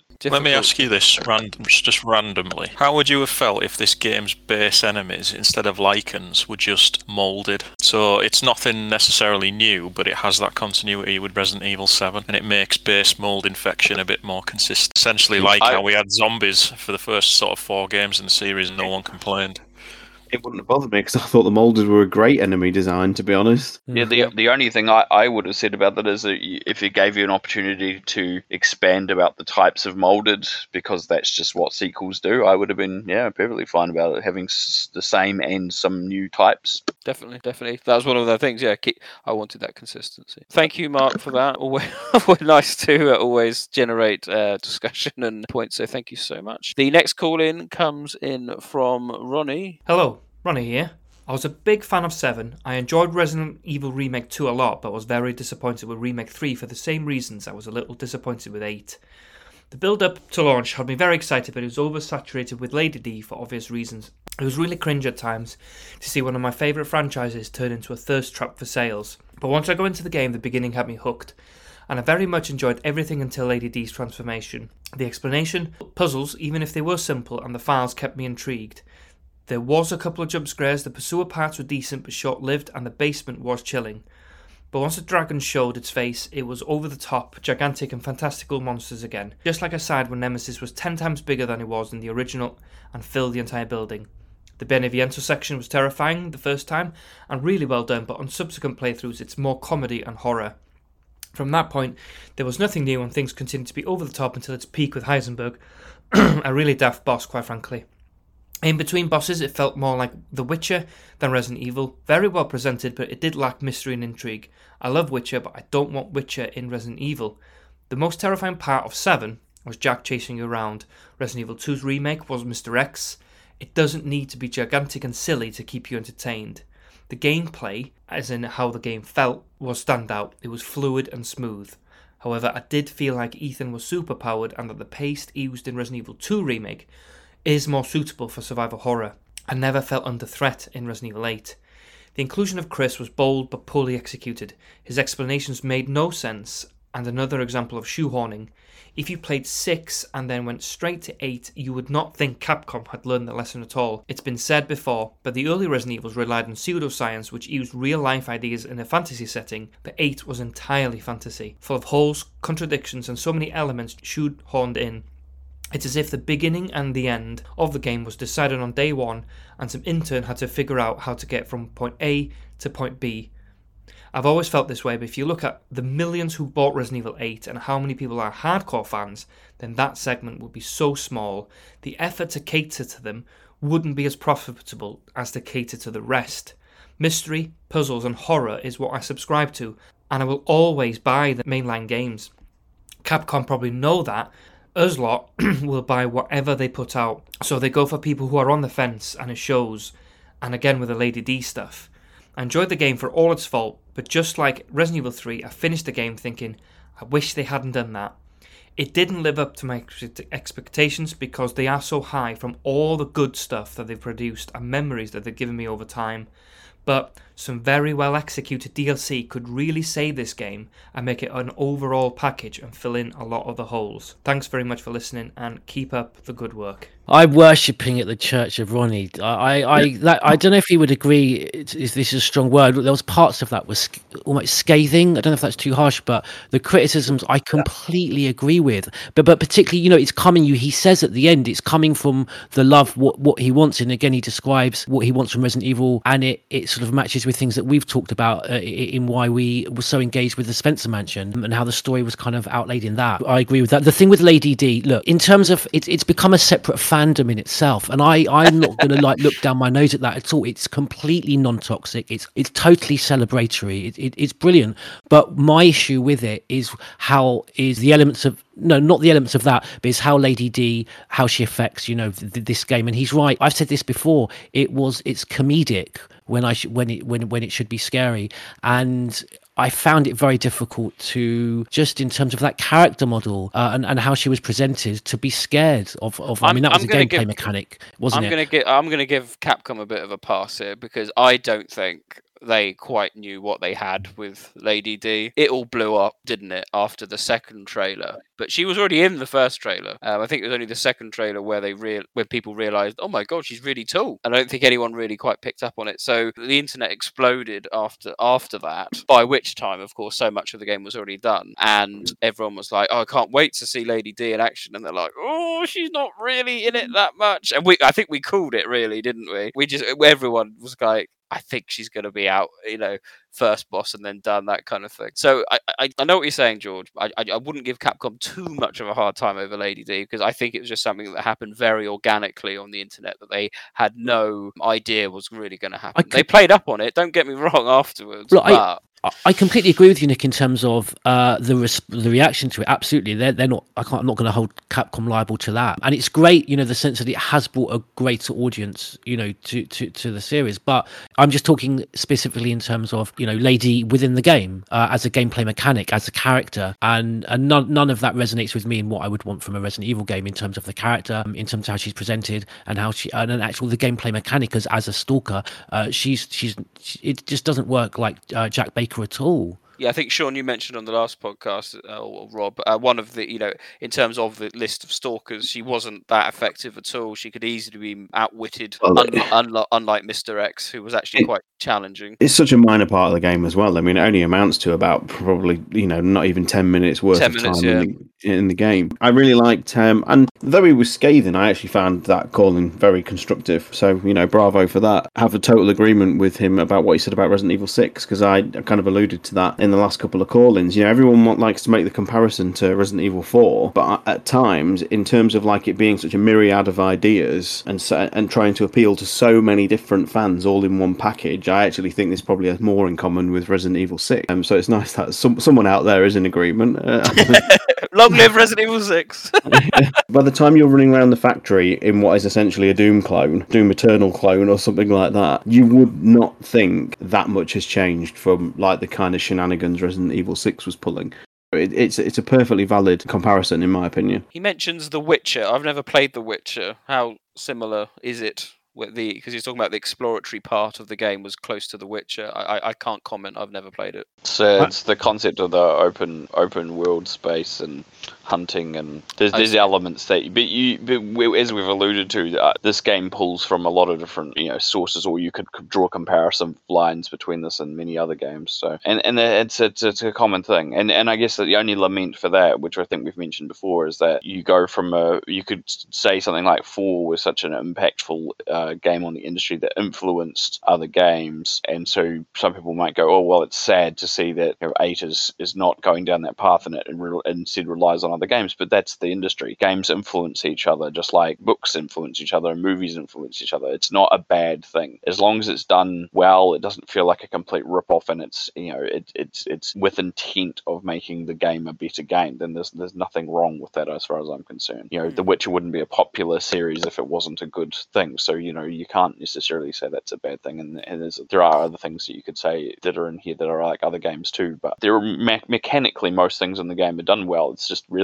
most of our, our quibbles tend to be with the, the, the narrative concepts more than anything else, perhaps. And other than that, maybe the boss fights. So, any comments, Batman? I agree with pretty much everything he said. I mean, the boss battles. I wasn't a fan of the the big flying dragon either. It's just that sort of thing just doesn't belong in Resident Evil for me. But I know the series has to evolve. It's you know it's 25 years old now, so they have to come up with new ideas and concepts. But that sort of thing is just not what got me into the series in the first place. And I never, I've never understood the big deal with Lady D. I mean, like you said, she's got this huge fan base, and I just I don't get it at all. I don't understand where it's come from. Yeah, but you know, fair, fair play to those who do like her. I'm not knocking it, but I've got two, just- I've- two good I don't get it. these games i don't know for you with each inc- with each installment is getting further and further away from the elements of why i fell in love with the series in the first place in terms of the story but very much so now with the with the gameplay mechanics and i think that entire lady d fandom has very little if anything to do with with survival horror or you know the investigation that we love to un- unfolding in the spencer mansion or You say that you say that GT, but I found Seven was the most beautiful throwback to the original game. well no i i, loved i loved seven and, and then you've got to think about the fact that fan Yeah, bases and people enjoy different things for for differing reasons. So four was popular for uh, being different than the original games that came out before it. You know, things evolve and change, and you're not going to love or enjoy all of them. And it's about picking and choosing you know the things that you do. I mean, it's very easy. F- uh, I mean, we've talked about this before that there are there are people out there that you kind of start to go, why do you still involve yourself in the thing if you haven't liked a game in like 15 years? like every once in a while, a game will come along that you actually go, yeah, I really enjoy that, or I enjoy elements of it, or the things that are good about it make up for more than what I don't like about it, Yes. and and that's that's that's perfectly fine. There's nothing there's nothing wrong with it. I don't, and I think that's why the episodes like this, where we listen to people calling in with their ideas, is great because we we get to listen to a variety of ideas. People mention things that perhaps we haven't thought of, or others haven't thought of, and and that's that's the whole point. Everyone's got their a different opinion, a different entitlement, and a different understanding, and they will like and dislike things, and and no right or wrong really with that at all. I know it's such a, an obvious thing to say, but it's it's it's a great concept, but especially in, in a, a franchise that's been going for 25 years. You, you know that it has to evolve and has to change, and, and you can't expect that everything's going to be pleased. Everyone's going to enjoy everything that happens. You, we, you only have to look at the variety of the call-ins we've had so far. I mean, I know we're working toward Mm. the end of them now, but like the no two call-ins have been the same. This has been probably the most wildly different batch I can think we've had of a single game in as long as I can remember. Well, let's keep it going. Our next call in comes in from Stitchfan93, so let's see what he has to say. Uh, hi guys, hope you guys are doing well. So for my edition for the Resident Evil podcast, I would like to add my own addition. I come from an uh, Asian background and I have a psychology criminology degree. Basically, what I've done is that from a social cultural point of view, I've tried to analyze not just Resident Evil, but various different kinds of media. In East Asian culture, 4 is considered an unlucky number due to the fact that its Mandarin meaning sounds very closely to death. A very good example of this application is spoiler alert in Village. Ethan Winter's diary early in the game, dated 6th of February, is found just before he is thrust back to horror, and just before the final fight with Mother Miranda, it is dated February 10th. This is actually a bit of early foreshadowing that he will die eventually at the end of the game. Um, if you guys interested, I've posted various tweets and um, about this kind of 4 reference in Resident Evil and such. You may check it out online. Thank you. Well, there you go. A very different call in from Stitchfan93 there. too, too highbrow for me uh, yeah, but- but it's You, very- you say too highbrow in a in a forum where we pick apart every single nutty little detail. yeah go I ahead. don't i've think seen it's some of- highbrow enough. It's good. I thought it was fascinating, actually. Seen these kind of things before, but never actually done a deep dive into it. But yeah, I'll, uh, I'll, I'll certainly check that out. I've always been interested by this, and this is a little bit of a tangent, but it, it, it was I think it was the second Silent Hill Game, and I started reading the influences about sort of the, the sorts of concept horrors and things that were because obviously the developers were Japanese and they were trying to blend this idea of Western. They were influenced by Western movies and and materials, but wanting to add that local f- kind of flavor to it and trying to find those things that could blend together. And I remember reading through lots of little things that are superstitions, things that are uh, you know uh, considered what's the word I'm trying to think of, but con- considered you know yeah t- taboo or they're symbol symbolic of, of things and, and adding those things and dates and numbers are a particularly Mm. great thing, especially in, in, in various Asian cultures. They they can symbolize things in colors as well. So yeah, I can, I can imagine there's probably stuff in a lot of the games that we perhaps from a Western audience probably wouldn't um, wouldn't really understand or see because it's not we don't know them. But once Yeah. they're pointed out, it becomes much more obvious that they're there and they do influence these sorts of things. There's a couple I can think of off the top of my head in terms of Resident Evil. Keeper's Diary in the first game, the final entry has the random number four in it, and Yeah. although that's supposed to maybe represent the fact that the, you can't remember what date it is, it's also symbolic with the word for death, or you know associations with death in Japanese and Chinese culture, and, and also the fourth survivor in Resident Evil, uh, Resident Evil Two. It's not necessarily because Hunk's the fourth survivor of the game; it's, it's that association with death as well. Oh yeah, yeah. Well, he's Mr. Death. There we go. Well, plenty of food for thought for our listeners there. Thank you, Stitch fan. Our next call in comes in from regular REP contributor, the Selfish Gene. So here we go. So the feeling I get playing this game is that very obviously the gameplay comes first and the story second. And most of the story is Ethan being left in the dark, which is really lame, but you guys have been over that. I'm sure every entry in the series is like this, in that it puts the gameplay experience first. But for me in this title, it just feels very obvious. Probably the most obvious since RE4. So is the gameplay enjoyable enough? And for me, it, it's line ball. It's very, very close. You know, there's there's parts that I like, but there's other parts that I, I really criticise. And I mostly criticise them for how they just fall short of, of being, in my opinion, ideal. I like the gunplay and the enemies and the challenge of the game. There's a lot of good environmental storytelling. I like that it's a story continuation. More of that, please, Capcom. I like that they don't say the, the vampire word. Lady D doesn't transform into a giant bat. It sidesteps the obvious and doesn't become really derivative of other pop culture and it keeps its own identity. The action's a bit too bombastic and over the top for my taste, but, but that's personal. To me, it feels like a bit of a, a greatest hits package. Resident Evil has stalker enemies now, so here's our stalker. We have escape room gameplay, so here's our unarmed escape room part. I really like the idea of the optional bosses, like the mill, but now I'm going to get into some criticisms. And I, I think the weapon upgrade system is a nice example to, to illustrate my issues. I found the, the upgrade system confusing, to be honest. So Ethan can upgrade his guns with the Duke, but he can find gun parts during his adventure, but he can also buy gun parts from the Duke. They want to dictate your play with the part upgrades, but then they also want to offer freedom with the Duke's upgrades. I like both the supreme freedom of the RE4 style to play how you want, but also the very traditional style where you find the gun when you do. I don't think this hybrid system adds anything of value over either of the two ideas that it draws from. I was expecting it to be like RE4 where the game responds to your weapon usage, but the game will still give you sniper rifle ammo if you sell the gun straight away. Looking into the gun stats after defeating the game, I thought I'd invest in a different loadout on the next game, but unfortunately each gun is mathematically superseded once you collect the next gun in in its class. And then the lack of fun exclusive upgrades makes the upgrading system feel undercooked. I'm not at all against doing something new, but commit to it rather than doing old ideas out of tradition, it feels. And it feels like it's doing these ideas out of tradition rather than having a system that actually serves the game. And I guess that that's illustrative of other issues I have with the game and my criticisms. Other things in the game have been done before. It, Village just falls short. Things have been done better. You know, the stalker enemy has been done before and it's been done better.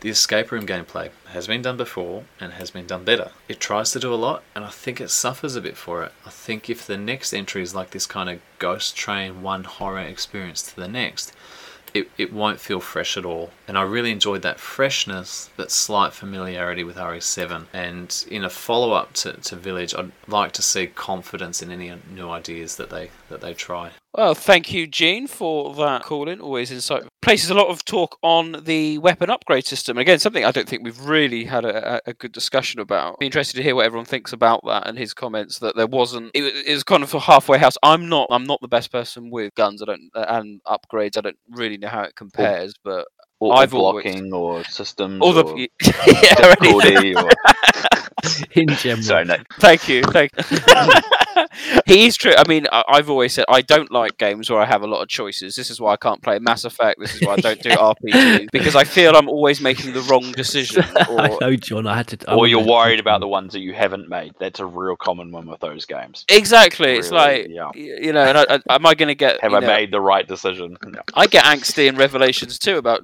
whether pick up the gun or not because I can't remember which is the good ending. Um, so it Harry giving you the options in the caves in the original Resident Evil 1 must have fucked your head totally. it blew my mind. Blew my mind.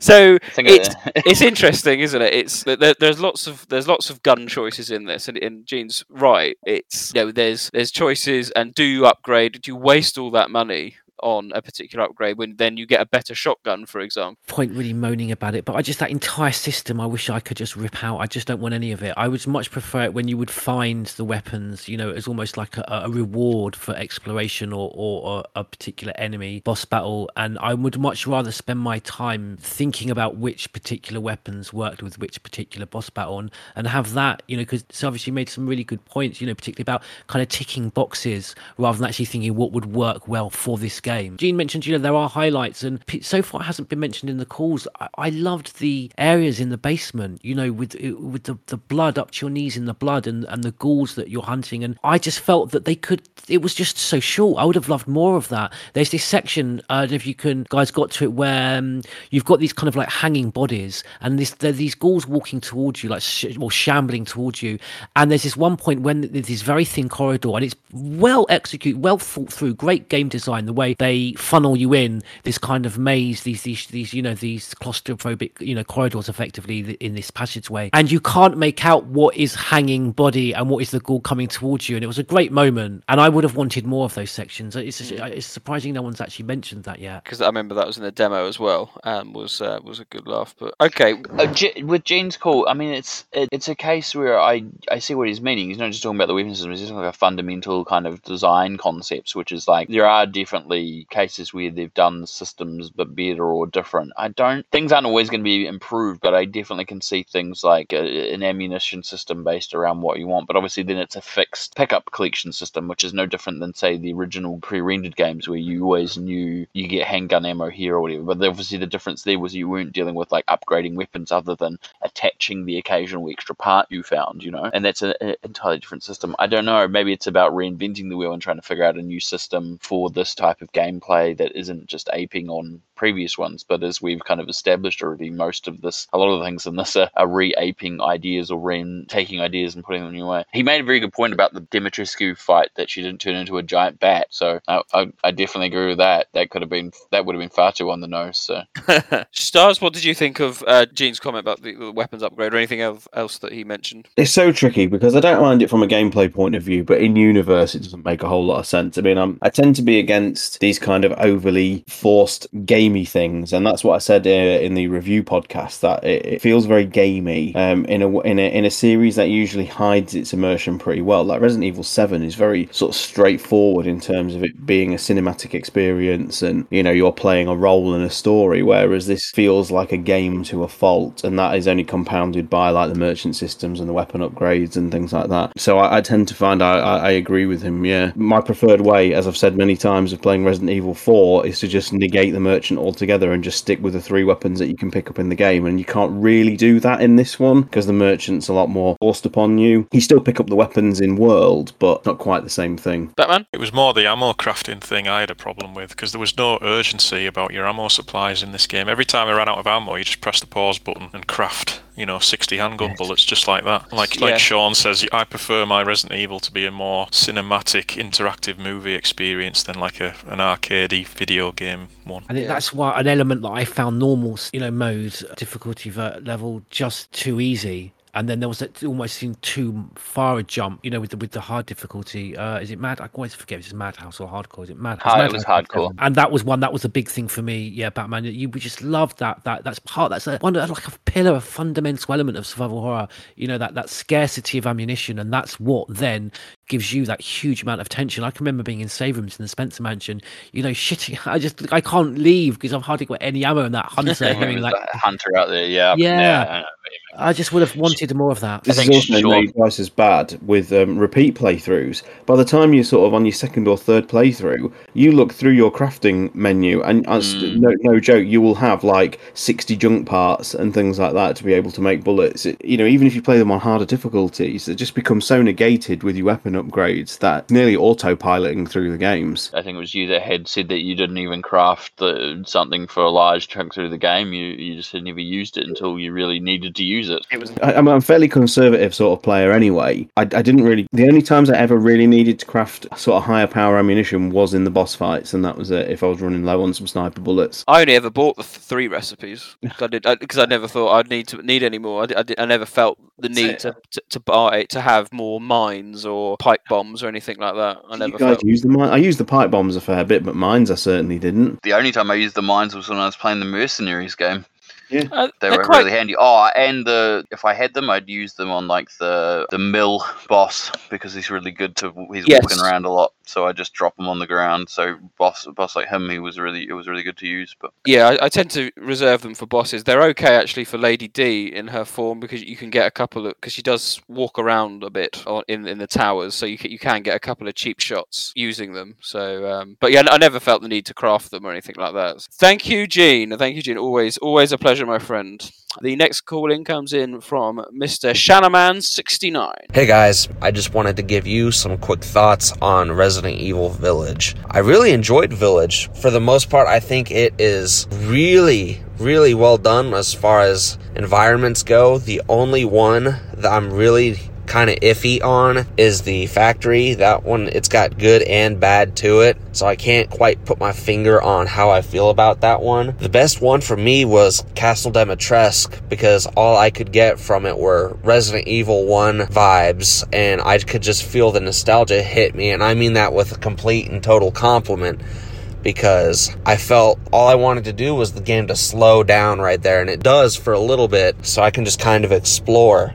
The other thing I want to bring up was is how do you guys feel about how they handled Chris in this game? Because for me, I feel like when they announced Village at the State of Play event last year for the PS5, they kind of teased that he'd be doing more of an antagonistic role in this game.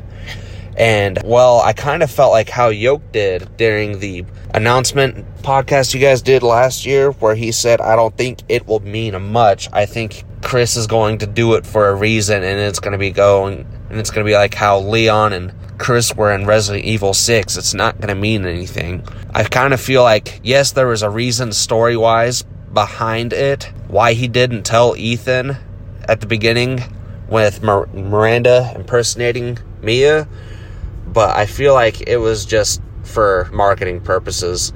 Anyways, hope you guys have a great day. Enjoy the podcast a lot, and I'll see you guys in the next episode. Thanks. Bye.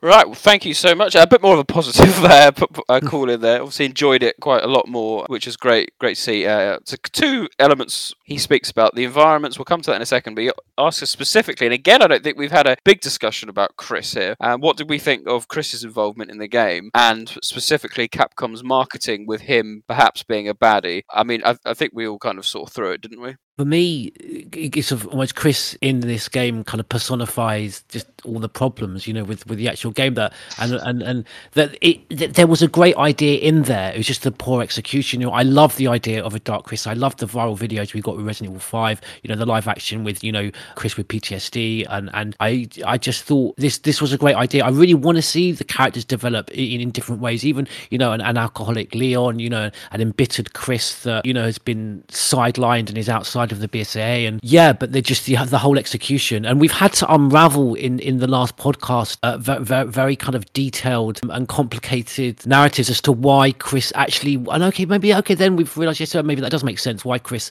holds everything back. But you shouldn't have to you know get to the point of of uh, a convoluted uh, podcast to, you know to you know that that you know we want to be engaged in the game we want to find this out in the game so yeah i just the whole execution was was was poor for me but a great idea and they're trying to get out. That point about Resident Evil 6 is really valid too because obviously the whole thing about that face off between Chris and Leon was the catalyst for how they wanted that game to to, to really coalesce. That was their target idea. That was what kicked off the uh, what would draw those two against each other. So it'd be very interesting to see if there was a target idea here with what they wanted, you know, as well. I think What they handled Chris quite concept. well. I think they handled Chris well. They said that embittered BSAA. I think that actual storyline was quite good. I think the Yeah. criticism is is about why didn't you tell Ethan what was going on at any point? I think Batman, you mentioned perhaps uh, in the last podcast that is at the beginning. Perhaps it was okay not to tell him at the right at the beginning, you know, and you need a bit of shock value. That's fine, but you know, why didn't he come clean in, in the reservoir and say, look, this is you know this is what's going on? Instead, we get you're out of your depth, and it's like you, we've just taken out two of the lords. Um,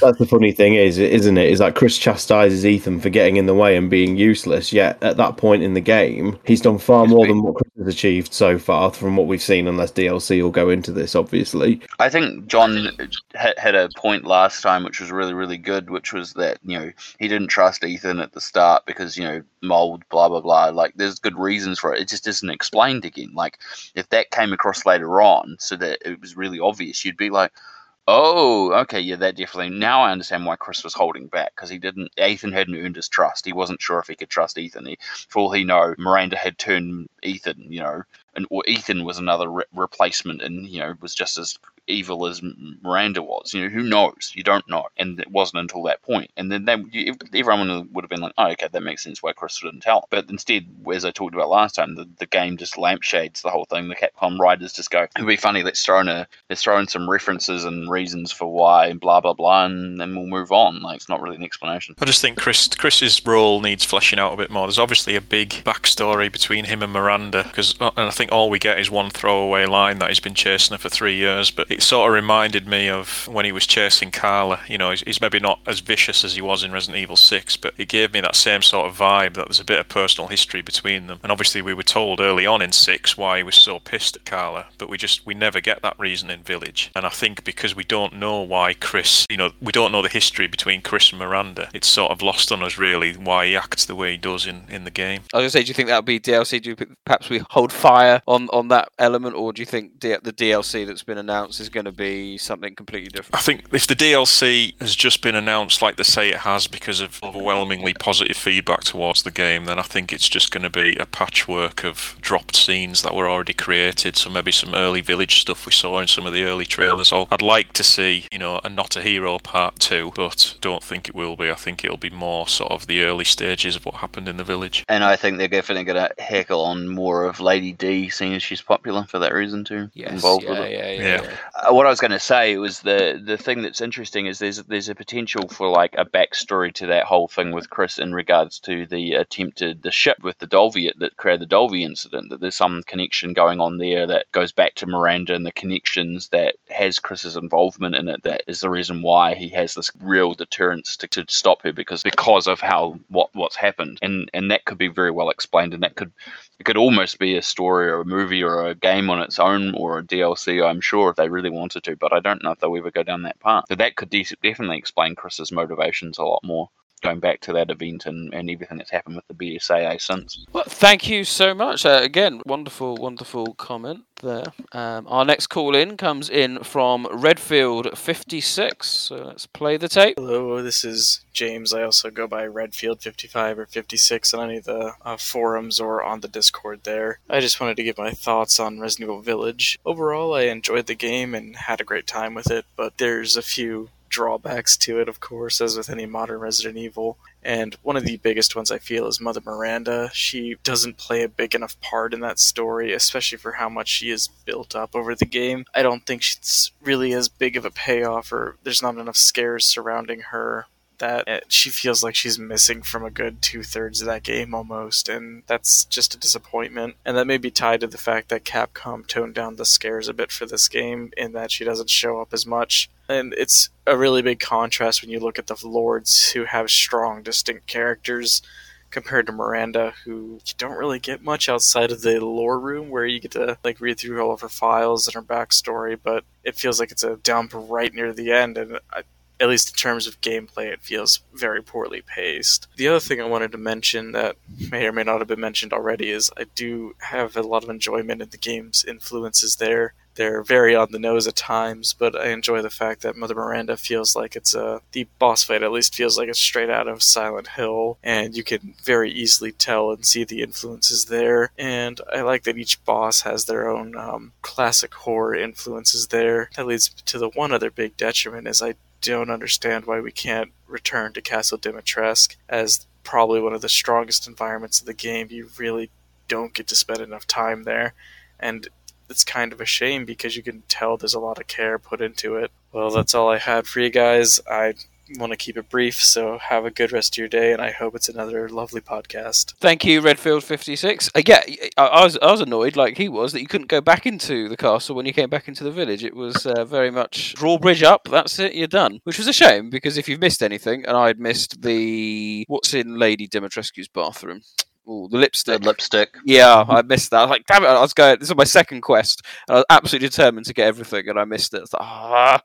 I just Uh, can't understand how they can design this incredible playground for survival horror. Just so ideal, and then just limit it in terms of size. If you you, I mean, thinking back to what we were expecting, and and podcasts that, that that were talking about what we were looking forward in the game, the exploration. And I remember one of the producers saying that in this game, we you're going to be able to approach problems from various different angles and solve, go forward in your exploration in, in different ways. It's going to be very open world. No, Peter Fabiano said that no section would be. You, know, you could literally go from start to begin, um, from start to end and back again. No section would would be sealed off, and also they just didn't fill it with it with with enough enemies. Um, sure, you know, Stars mentioned before about how the pursuit by Lady D was a short section, but that should have been much larger. That should have been a more prominent part of of that gameplay.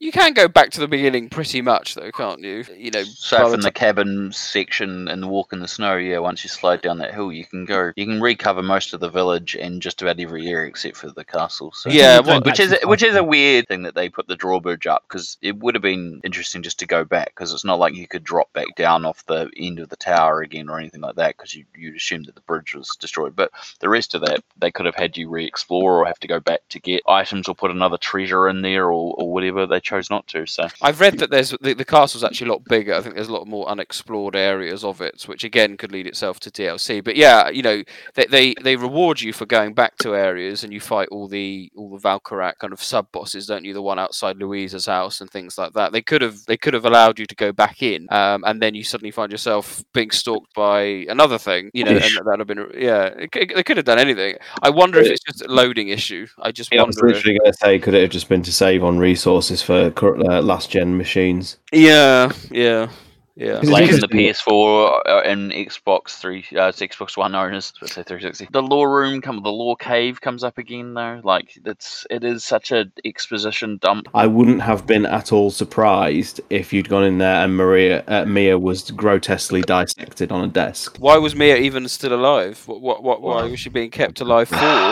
I don't plot plot. I think that's it. I mean, it, it is. It. I think it's so that there's some sort of empathy, and so that Rose had at least some parental Yeah. figure left, rather than I think being that- an orphan. that's what it was. I think they'd made the decision that they were going to kill Ethan off. They didn't want Rose to be an orphan. John, did you agree with the with the caller's comment there about uh, Mother Miranda not getting enough screen time? We kind of spoke about at the beginning of um, some of the call-ins today. That there wasn't enough empathy or understanding of her actual position uh, and what she was to Absolutely, yeah, absolutely. And I stand by what I said in the last one. I think she's one of the worst main series villains we've ever had because there's just not enough to her. You know, we, we know absolutely nothing about her. Can't resonate with her at all. We don't we don't know anything about her, and because of that, it's hard to feel sympathy for her in terms of what she's trying to do and, and what's her end game going to be. You know, if the ceremony was successful, is she just going to walk off into the sunset? You know, Actually, does that's she a- not want world domination like every other villain in the series? That's well, a I think question. that's not a bad thing to be to be to be nice. Like in a sense, if she doesn't want world domination, but she just wants a peaceful existence in the village with her daughter, well, that's fine. But it's not. yeah, that's made- fine. it's But does not that really more- inspire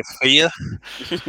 No, and, and No. I think that's that's that's a cruel irony with that with with her as a villain is that this is probably the first time in the series that you have a character a, a, a villain completely overcome with grief to the point where she's doing these these elaborate schemes to try and bring her a sense bring herself a sense of peace and reunion with her uh, lost child You know, most of the other villains in the series are, you know, crazy megalomaniacs. Although I suppose you could say Glenn Arias was doing it for personal reasons. But it's Heisen- Heisenberg is um, more your traditional enemy in this. Like he's the one that wants power and control. He he wants to use Rose as a, a weapon, and and he's more traditional fit almost of that style.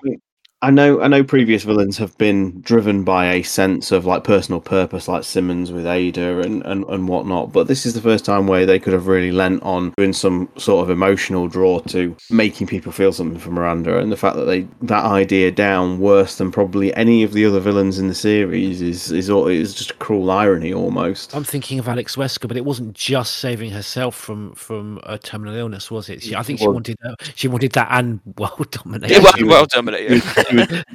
I think the world domination was there first, and then the illness uh, aside. Okay. But Then Alex Wesker would have had a similar problem if if she'd just been introduced properly in Revelations 2. We got that one scene with her as a human, and then she mutated. You know, no one would have cared for Alex. It was only because we'd had previous backstory. Yeah. We knew about her character. That's the only reason it resonated. Well, that's what I was going to say. Think about the people that maybe didn't know that backstory or hadn't really realized about it to begin with, who are just taking that on face value. They probably don't have that depth. It's it's a lot harder. You've got to. This is the funny thing because Capcom's got this idea about like making these games. I don't, I want to say self-contained because that's not correct, but you know, like entertaining in of themselves and storytelling should be involved in that process. You need to explain the story within the story. You can't just expect all the ancillary and previous games to always inform players of a- agency of other you know characters or enemies or whatever. Miranda's thing is underbaked because she's never been established before this game, and she then isn't explained. But if the explanation came in a previous game, but it wasn't like obvious or main, then you would still lose that if you only played Village. You know what I mean? I think she suffers because we don't see her till the end. I mean, you take someone like Simmons, for example. He was a brand new character, but because they introduced him very early on, and, and straight away you could mm. see he was this sinister, shady type. You know, you started to resonate and sort of build up with him. Whereas Miranda, you just get that one scene where she kills a villager, and then we don't see her till the very end, and then you just get that one quick scene, and then she she transforms. I don't know why Yeah. Capcom have a problem with the you know with a, a, a main game antagonist that can uh, span more than one game. You know, we obviously they you know they had they devised one of the most iconic in video game history with Albert Wesker, uh, and just think what we could have had. You know, we, we, everyone bemoaned how quickly Alex Wesker you know died after being introduced, and there was a missed opportunity there.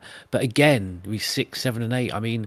I don't understand. They've they've seen they they've they've got the recipe. They've seen the success with what they generated with Albert Wesker. That people are still going on about him and and you know, we're waiting for him to come back to No, the isn't clone, it? aren't we? But the problem um, is they're chasing Wesker still. That's the problem, Mm. and, I, and I think I think the answer was in Simmons, but they just didn't have the uh, they just didn't have the idea to develop him further beyond that game. You know, Simmons should be the recurring villain for this series now. Really, Interesting you mentioned that. The final call in comes in from regular contributor as well, Colin Evo. So hold on to your hats. Hi guys, it's Colin Evo. I know what you're thinking. Off, for God's sake, what's he wanting? No, I'm only kidding. Uh, apologies again about the amount of swearing in the last one. Uh, you shouldn't really need to keep this away from the kids' ears this time because I'm going to try not to swear. I can't promise anything, but I will try. So, Village. I really, really, really enjoyed it. I enjoyed it a lot more than I did two and three remake. Village was it was good. It was back to being a bit more creepy. The people that say that it's a good game, but it's not a Resident Evil game, they said that about four. People are saying, "Oh, werewolves and vampires, when will it end?" Mate, the original one was zombies. You know, really, zombies, werewolves, and vampires. To me, they come under the same sort of thing. They're all, you know, they're all that sort of horror sort of style. Lady D, I expected her to be in it a lot more. I'd managed to avoid so much of it that I didn't even know about Heisenberg. And when I saw him, I was convinced for the first little while that it was Nick Cage that was doing the thing because it sounded and acted like Nick Cage. And really, as a, a protagonist chasing you about, can you really do better than Nick Cage, you know? When he called Chris the Bolden Puncher, boulder punching bleep, that, that did a popped for that big style. Really enjoyed it, found myself engrossed in it. I found it started getting a bit same old, same old round about the time of the factory, but it was still it was still good once I managed to get through that bit. But yeah, I, I did. I really enjoyed it. I found, uh, like you guys have said, you know, it's it's answered so many questions, but put so many more there as well. But it's tied up a lot of loose ends for me anyway. I feel. And Ethan, I thought must be. I didn't think infected but molded still. Well, I was unsure.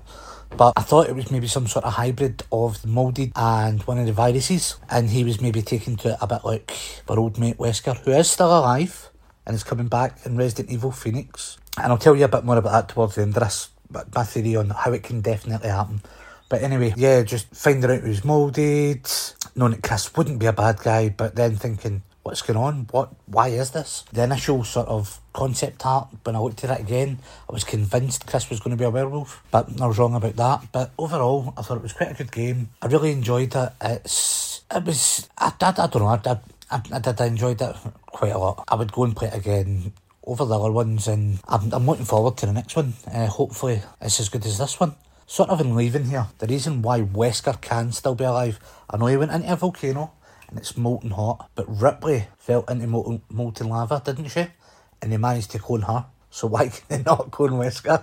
He's alive, I'm telling you.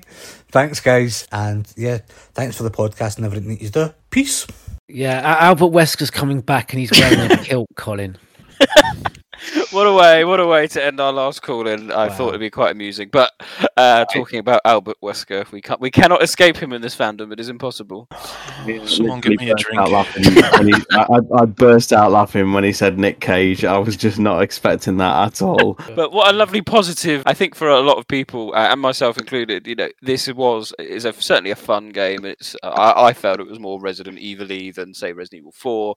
So I get what you're saying uh, about that, and lots of twists and turns. Whether you think all the twists and turns worked, it, you know, the actual I thought often said that the actual in-game kind of storyline that you're progressing through with Ethan keeps you guessing, keeps you on the edge of, edge of your seat as to where's this, you know, raises those questions about what why is Chris so pissed off? What have I done? That kind of thing. So I think it worked, and I do think it's one of the most replayable RE games in a long time. So um, um, I, I think it's a really po- a real positive and uh, some good comments there from Colin. he raised a really interesting thing about um, the, the lore concepts and how people see the, the difference between zombies and say vampires and werewolves and stuff.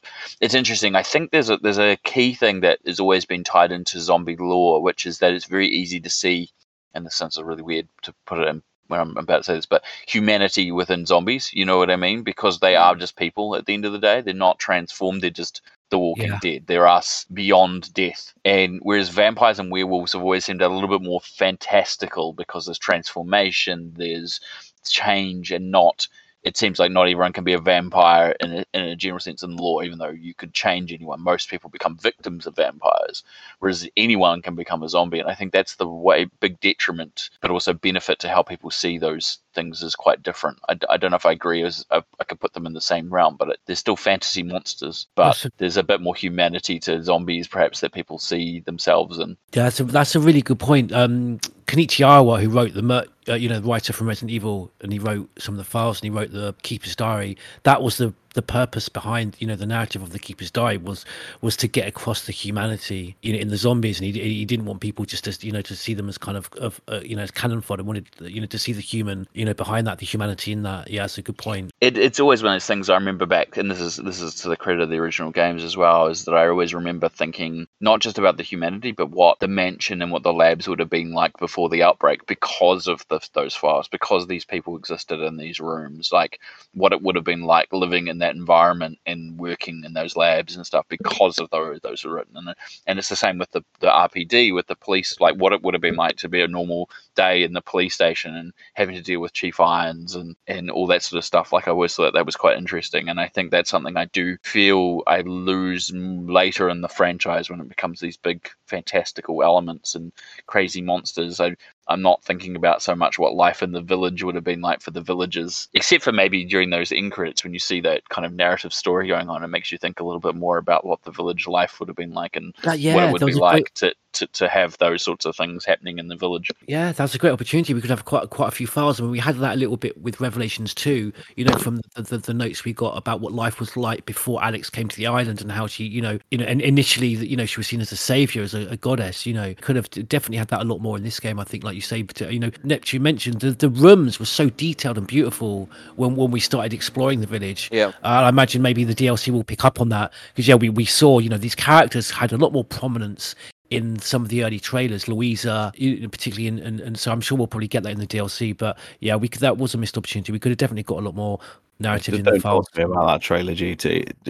It, it, it grieves me to this day when I watch back that first trailer now. Gonna, I think that's going to be. We're going to get that though, aren't we? Do you, I feel with the Oh, DLC. we'll, we'll have to see. We'll keep an eye. We'll keep an eye. That is it for all our call-ins. I'd like to say a big thank you to everyone who has taken their time out to send us our call-ins. I think everyone would agree here. We've had an, an eclectic mix of, of different call-ins and opinions and viewpoints that really have opened up the Mm. floor to uh, a lot more discussion. Which is why we do these podcasts because um, we, we always think it's important for people to share their views. And as I said, it, there's so much things to talk about, especially in this game. It's useful to uh, to hear what everyone else to say. So I'd like to say, th- say thank you to everyone. And uh, whenever the next big game comes out, I'm sure we will do another community call-in podcast. Um, but of course, we will accept call-ins for other podcasts as well. So uh, if there's anything comes up, we'll let you know, and then uh, feel free to send them into us. Long live Albert Wesker. there we go. There we go. so that does uh, finish our uh, trilogy of Resident Evil Village coverage. It's now time for the season finale of Neptune's Biohazard Quiz.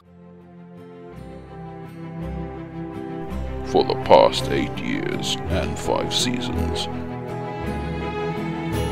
we have brought you groundbreaking lore, in depth analysis, game reviews, and high quality content.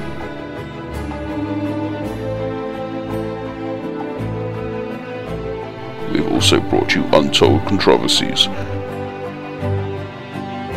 and countless tales of underhand tactics, all in aid of the quiz. Uh, I just like to announce everybody that uh, this is zero points for me this week. Thank you. Goodbye. so my nomination person said seven, but I didn't agree with seven. I said it was seventeen, and then you said it was seventeen. I didn't want people to think I'm cheating by just saying the same number that someone else has said. So I just, just the next number that sounds similar to 70, 17. I swear I did not cheat, yo. Jesus Christ. What fucking question is that? Quite frankly, if, if we only got one point and that's the winning score, then we're not doing our jobs right, and we're all going to have to hand in our biohazard cards. Welcome to Neptune's Biohazard Quiz. Batman.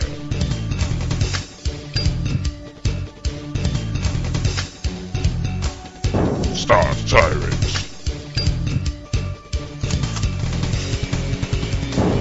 George Trevor.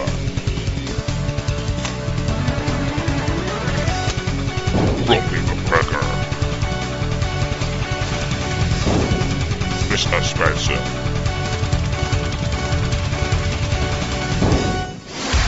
Neptune's Biohazard Quiz. Welcome, one and all. It is the last edition of Neptune's Biohazard Quiz in season six. We have a decent mix of questions from uh, from the community that have sent them to me. It's our standard five questions. So if everyone can clear their desktops, let's begin. Question number one comes in from Aaron Z. What is Billy Coen's prison number? Question number two comes in from Jordan Osiris. In the Medikit version or the Medikite version of Resident Evil, what slogan is on Chris's alternative costume? In the, in the I don't- kite. yeah, I'm pretty sure someone said that before I'm me. Medikit version. what the fuck? What's the media kite? Medi- I Media assume. Kite, the publisher on PC, I believe, isn't it? Oh, I've never. I've never heard of. Fucking Medikit version.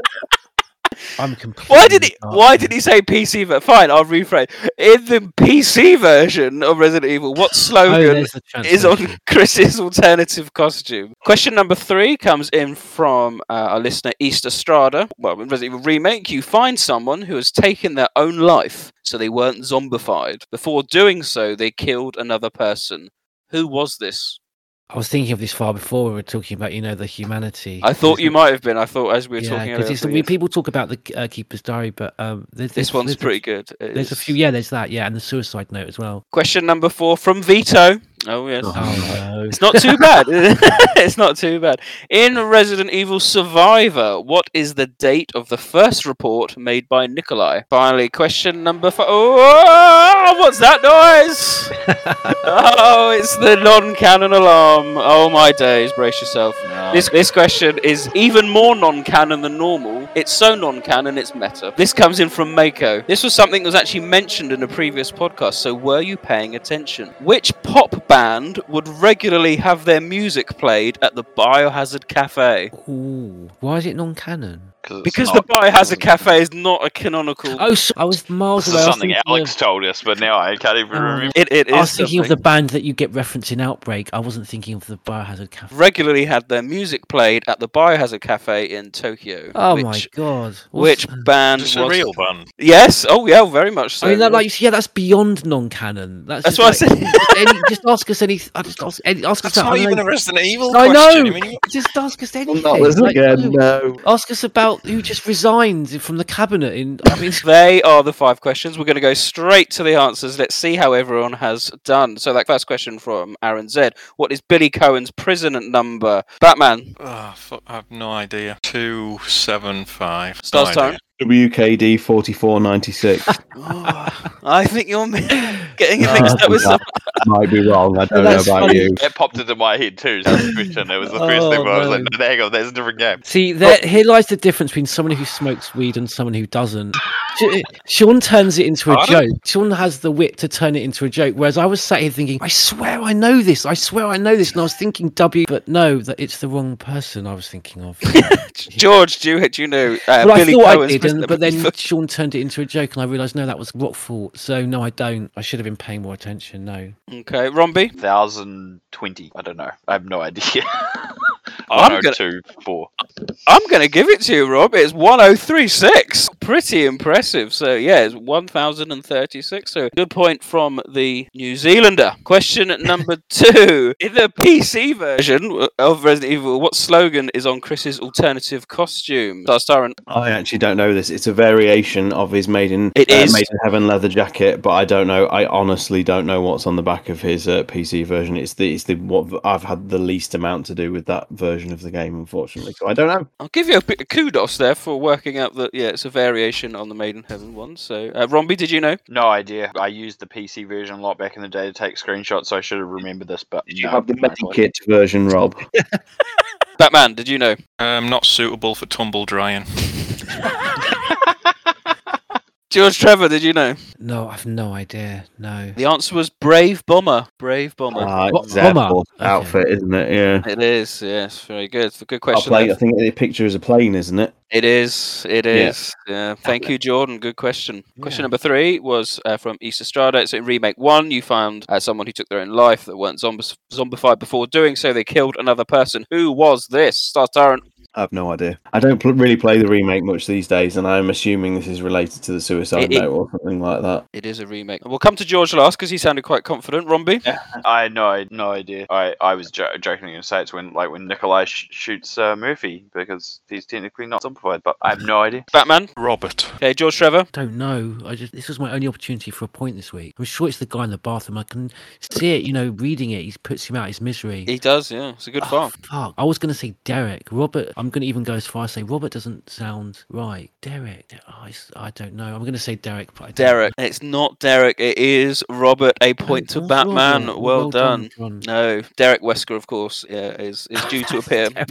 Here we go. So point to Batman. Well done. Well done. Question uh, number four. A timeline question from Vito here with uh, Resident Evil Survivor. When was the date of the first report from Nikolai Batman? August 5th, 98. George Trevor, did you know? No, I honestly didn't. know. I'm not. There's no point even guessing. I have no idea because I just say, think something close to what John said, but I, I wouldn't even. I, I was. I had 98, but nothing other than that. No. Romby? Uh, I knew it was August '98, but I didn't know the date. I'm going to guess 11th. Star Tyrant? Likewise, I knew it was August um, '98 because it's the the first page is the report on the mansion disaster. Yes. There's no point in me even trying to fucking guess now because I know John's going to have the answer right. This is, I'll just say I'll just stick with my original answer of August '98. Batman is correct. It Of course is the will.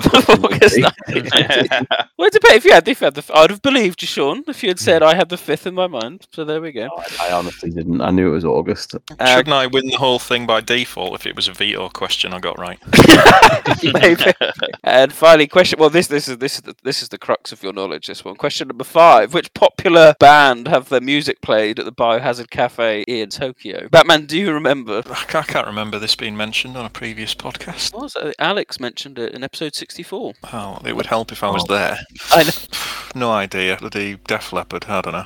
Def Leppard. George Trevor. My initial answer was the Big E. And it- it- it- no, it's- it's I completely- misunderstood the question. Yeah, think of a Um, band Well, it's going to a obviously be a. Japanese band, and I don't know any J-pop bands really. I'll give you a clue. It's not J-pop. No, um, Oh, okay, that's interesting. but it's obviously it's going to it has to be a Japanese. Presumably, it's bars in Japan.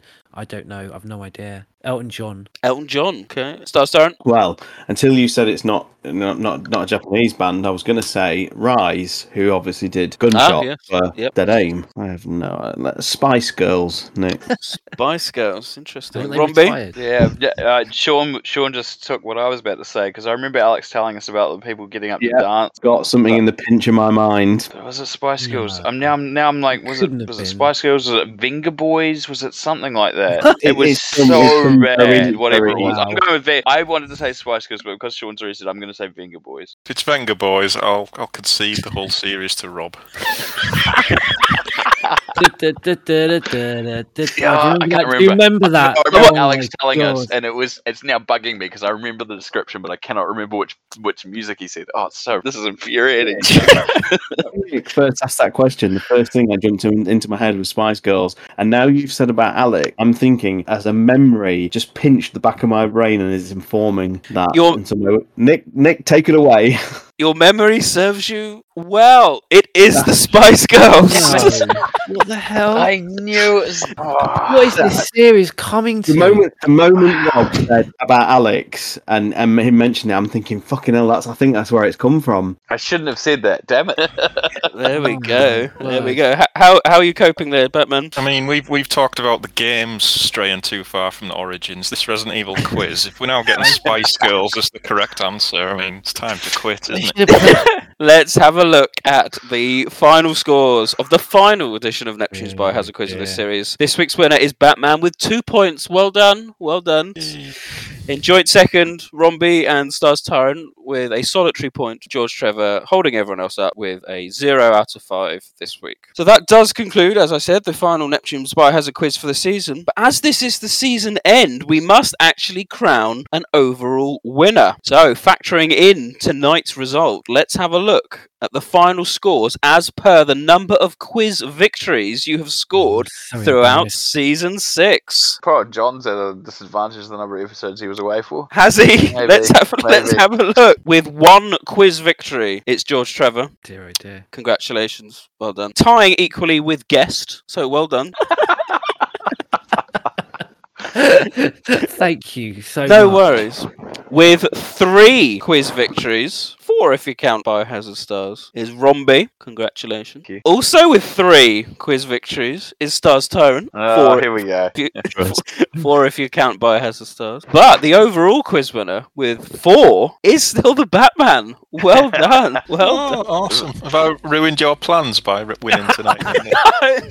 no, well, question I hear you ask though is what does this all mean? What does it all mean? Well, ask no more. The fight, the season finale round is here, and everyone is in with a shout. I hope you like classic game shows as we play a game I am tentatively calling Neptune's Price is Right. Welcome to Neptune's Price is Right. Ah, I'll buy it at a high price. Got some rare things on sale, stranger. Got a selection of good things on sale, stranger. If he's not writing his confidential reports, he's watching a movie about a giant killer fish. It's your host, Nick, better known as Neptune. So Welcome to Neptune's Price is Right. The crowd are electric, so let's meet our contestants. Batman, come on down. Do I have to? Don't fall down those steps, John. He's getting old. Stars Tyrant, come on down. Romby, come on down. And George Trevor, come on down. Hope, look, by the way, I hope you've watched Price is Right. Is it in New I've- Zealand? I've yeah, I've seen it. Some That's it's- okay, There's fine. been variations. I've seen. Good. I've seen it at various points. Don't worry. I'm your host, Neptune, and it's nice to see you. To see you. We are here to play a series of games with some wonderful, fictitious prizes. As always, with the Price is Right, you'll be faced with some glorious items that you need to bid on. The person who bids the closest will win the prize and the points. Remember, you can be anywhere under, but not one pound over. But first, we need to find out who's going to bid first. So, this is where your quiz victories come in crucial. So, our overall quiz winner has been the Batman. So, you can decide if you want to bid first or last. John is actually silently dying in the corner. I can hear him. I'm just very confused. I haven't got a clue what's going on. Batman, did you want to bid first or last? He's abandoned Mike. Is he gone? Is he gone? He's run off. Sorry, I just had to have a moment there. Um, Bagging his head. I'll, I'll bid last. They don't understand what's going on. You'll you'll you'll get it. very very good tactically. So here we go. Only the best two players will go through to tonight's showcase. So think carefully, and in the event of a draw, previous quiz results will be considered. So without further ado, let's have a look at that first item. Well, looky here. We have a gorgeous wooden beer stein mug, handmade in rural Spain, suitable for Zaptapa beer. This edition comes with three cat's eye jewels already inserted. It's how much is that worth in Resident Evil Oh, 4 if you sell it to the merchant? Yes. yeah. Oh Jesus! This, You this get is it. a great idea for a quiz, but It I'm is. gonna- Thank you. Thank you. Yeah. Look, look, look, yeah, but I'm just pissed off because I'm. We know Batman's going last. So Romby, what is your bid, sir? Fifteen thousand. Fifteen thousand. Remember, you can go uh, any under, but not one pound over. Stars Tyrant, what is your bid for this beautiful was- Beerstein mug? I thought it was 30,000. George Trevor, what is your bid on the Beerstein mug with three cat's eye jewels inserted? Well, with all the jewels inserted, I was going. I was thinking twenty thousand. It's pesetas, isn't it? The Yeah, yeah, yeah, yeah. Yeah, twenty thousand. Batman, I'm going to say 35,000. thirty-five thousand. Oh, there's the bell. Someone is spot on. Congratulations. George Trevor, it is worth twenty thousand pounds. I don't want to sound ungrateful. Why can't I get the lore questions right, man? Fucking Price is Right question. Oh, dear, that's- well done, to, but yeah, twenty thousand, whatever, whatever currency it needs to be. Here's your second item. Listen carefully for all you cat lovers out there. A beautiful 24 carat gold lynx statue. This item, also from rural Spain, comes with three eyes, all of which are befitted with beautiful gems. As a winner of the last one, George Trevor, you can go first. I'm taking this quiz far too seriously. I'm spending this long thinking about it. Ten thousand. Oh no, wait, wait. Sorry, how many jewels? Sorry. All with the three jewels. With, oh, with the three. Oh, can I reduce seven thousand? I think I've gone a bit high there. Seven. Stars Tyrant, 18,000. Romby, Mm, I'm going thirty. Batman. 15. Well, I can say that all of you are under correct answer and the correct value of the golden lynx statue, thirty-five thousand. So, ooh, yes, a point to Romby. Well done, you. Now, here's your third item. Known as the Heart of Africa, this stunning transparent gem was procured from West Africa, but only by someone who was able to repel a god within the seven minute deadline that's provided. Romby is winner from the last one. You can go first. What is your bid? Quite valuable. I'm going to say fifty thousand. Stars Tyrant. I think that is one of the two most valuable items in RE5, and I think it's. Can we can we go with the same? Oh, I don't know. I don't think you can in Price is Right. Then I'll go. I'll go forty thousand. Then 40,000. I I think it's quite high. If I can't have the same as Rob, I'll go forty. George Trevor. Seventy-five thousand. Batman, what is your bid? 80,000. I'm afraid you are all over. It's only 10,000 for the heart. Is it? What? It Oh. is. Yes, very low, Wow. very low. You'd think something that you have to be- get that put that much effort in. Yeah. I've completely forgotten that. No point. Mind to you, last time I played it, Nick, it was with you, and we didn't beat him. We so- didn't get anywhere near that. So no haven't even points. completed Resident Evil Five. what? I, I refuse. I, I, And- it's like I stormed it- out, like when I stormed Hand in out. your membership card now. No, no, I stormed out of the cinema. I don't. I'm, I'm not. That's it's not survival horror. I don't accept this. Sorry. This is the, the game, not the movie. No, I know. It was my version of you know storming out. of the Ah, cinema. okay. Just I didn't rage quit. I just depressed quit. Closest person there was Star Tyrant, but he was over, I'm afraid. So you can't be you can't bid over. Not not in this game. I, I don't take it personally. Your fourth item. What a wonderful collection of brand new products from Nico's Hardware in Dulvey, Louisiana. We have a high grade tree saw, 4 lots of premium strength rope, and 20 pet collars. Don't forget to add the tax to this. What's your bid? Star Siren? you can go first. $56. George Trevor. I was thinking the number, because I remember reading this, might uh, allude to something in the game. I can't think if it's relevant, even the number in it. So I'm trying oh, $100. Romby. $450. $450. Batman. I remember it thinking it was quite expensive for what he'd bought. I think it's something like six six hundred dollars. Get a lot cheaper up north of that stuff, wouldn't you? Oh, why? the correct answer and the, the, the value of these four wonderful items. Five hundred and eighty-six dollars and twenty-one cents. Romby, you take the point as being the closest. Because I'm afraid, Batman, you are over. Cannot hmm. bid over. There we go. And our final item. We have recovered a bag of swag that was suspiciously says bribe on it. It must be the secret payments made to the chief in 1996. Payments were made in April, September, October, November, and December. How much is this, Romby? Oh God, six hundred and eighty thousand. George Trevor. Are these Birkins payments from Resident Evil Two? From Outbreak, yeah. Oh, But yes, it's the same thing, but it's the the files from Outbreak. yeah. Was there nothing? It wasn't a file in two about. There is, yeah. payments? Fifty thousand. Stars Tyrant. Eighty thousand. Batman. Fifteen thousand.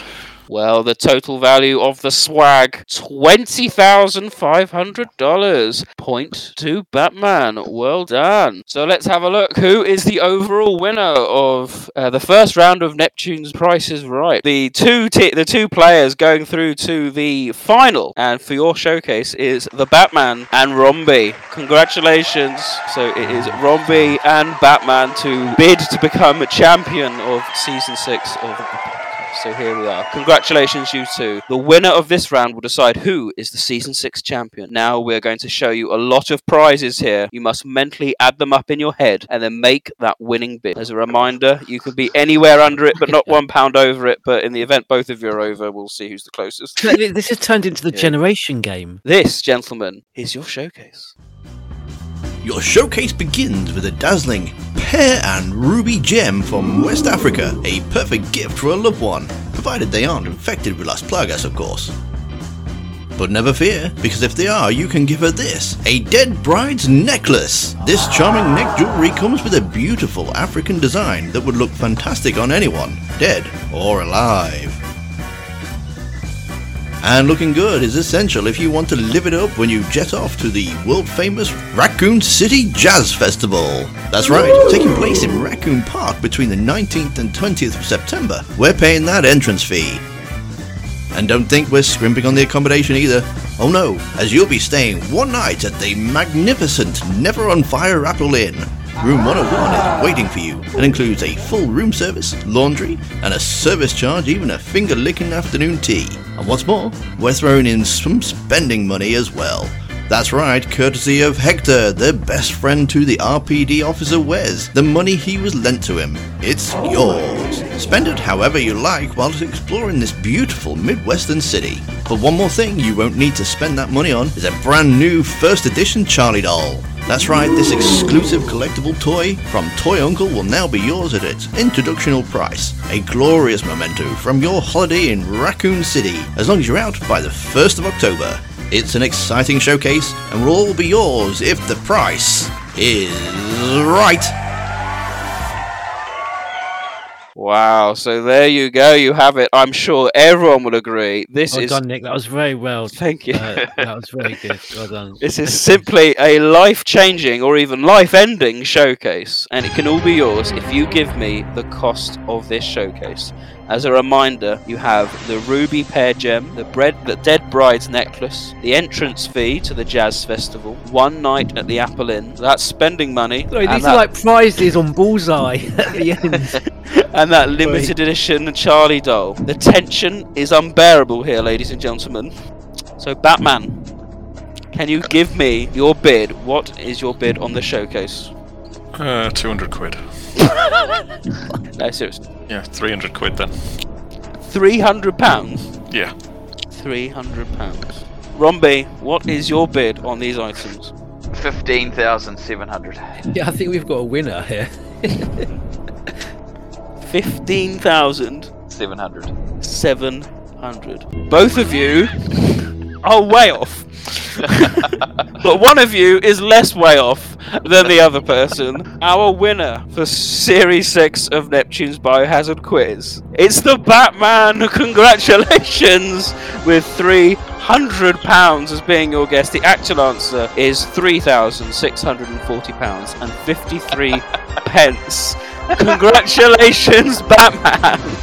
Well, it's that silly rule if, if you go a pound over. I, I knew I'd, I'd bet 10p and I'd probably be safe. You would- I- the answers to all the questions, in case you were wondering, uh, a thousand pounds or whatever the currency is for the ruby pear gem, two thousand pounds for the necklace, ten dollars for the entrance fee, twelve. that one. You remember that one? Twelve for dollars for the afternoon tea, uh, Apple Inn six hundred for the uh, money you owed, and eighteen fifty three for the Charlie doll. So what an ending to the show! What an ending to the season! I've been Neptune, your biohazard quiz host. Join us next podcast for the start of a brand new series. Good night.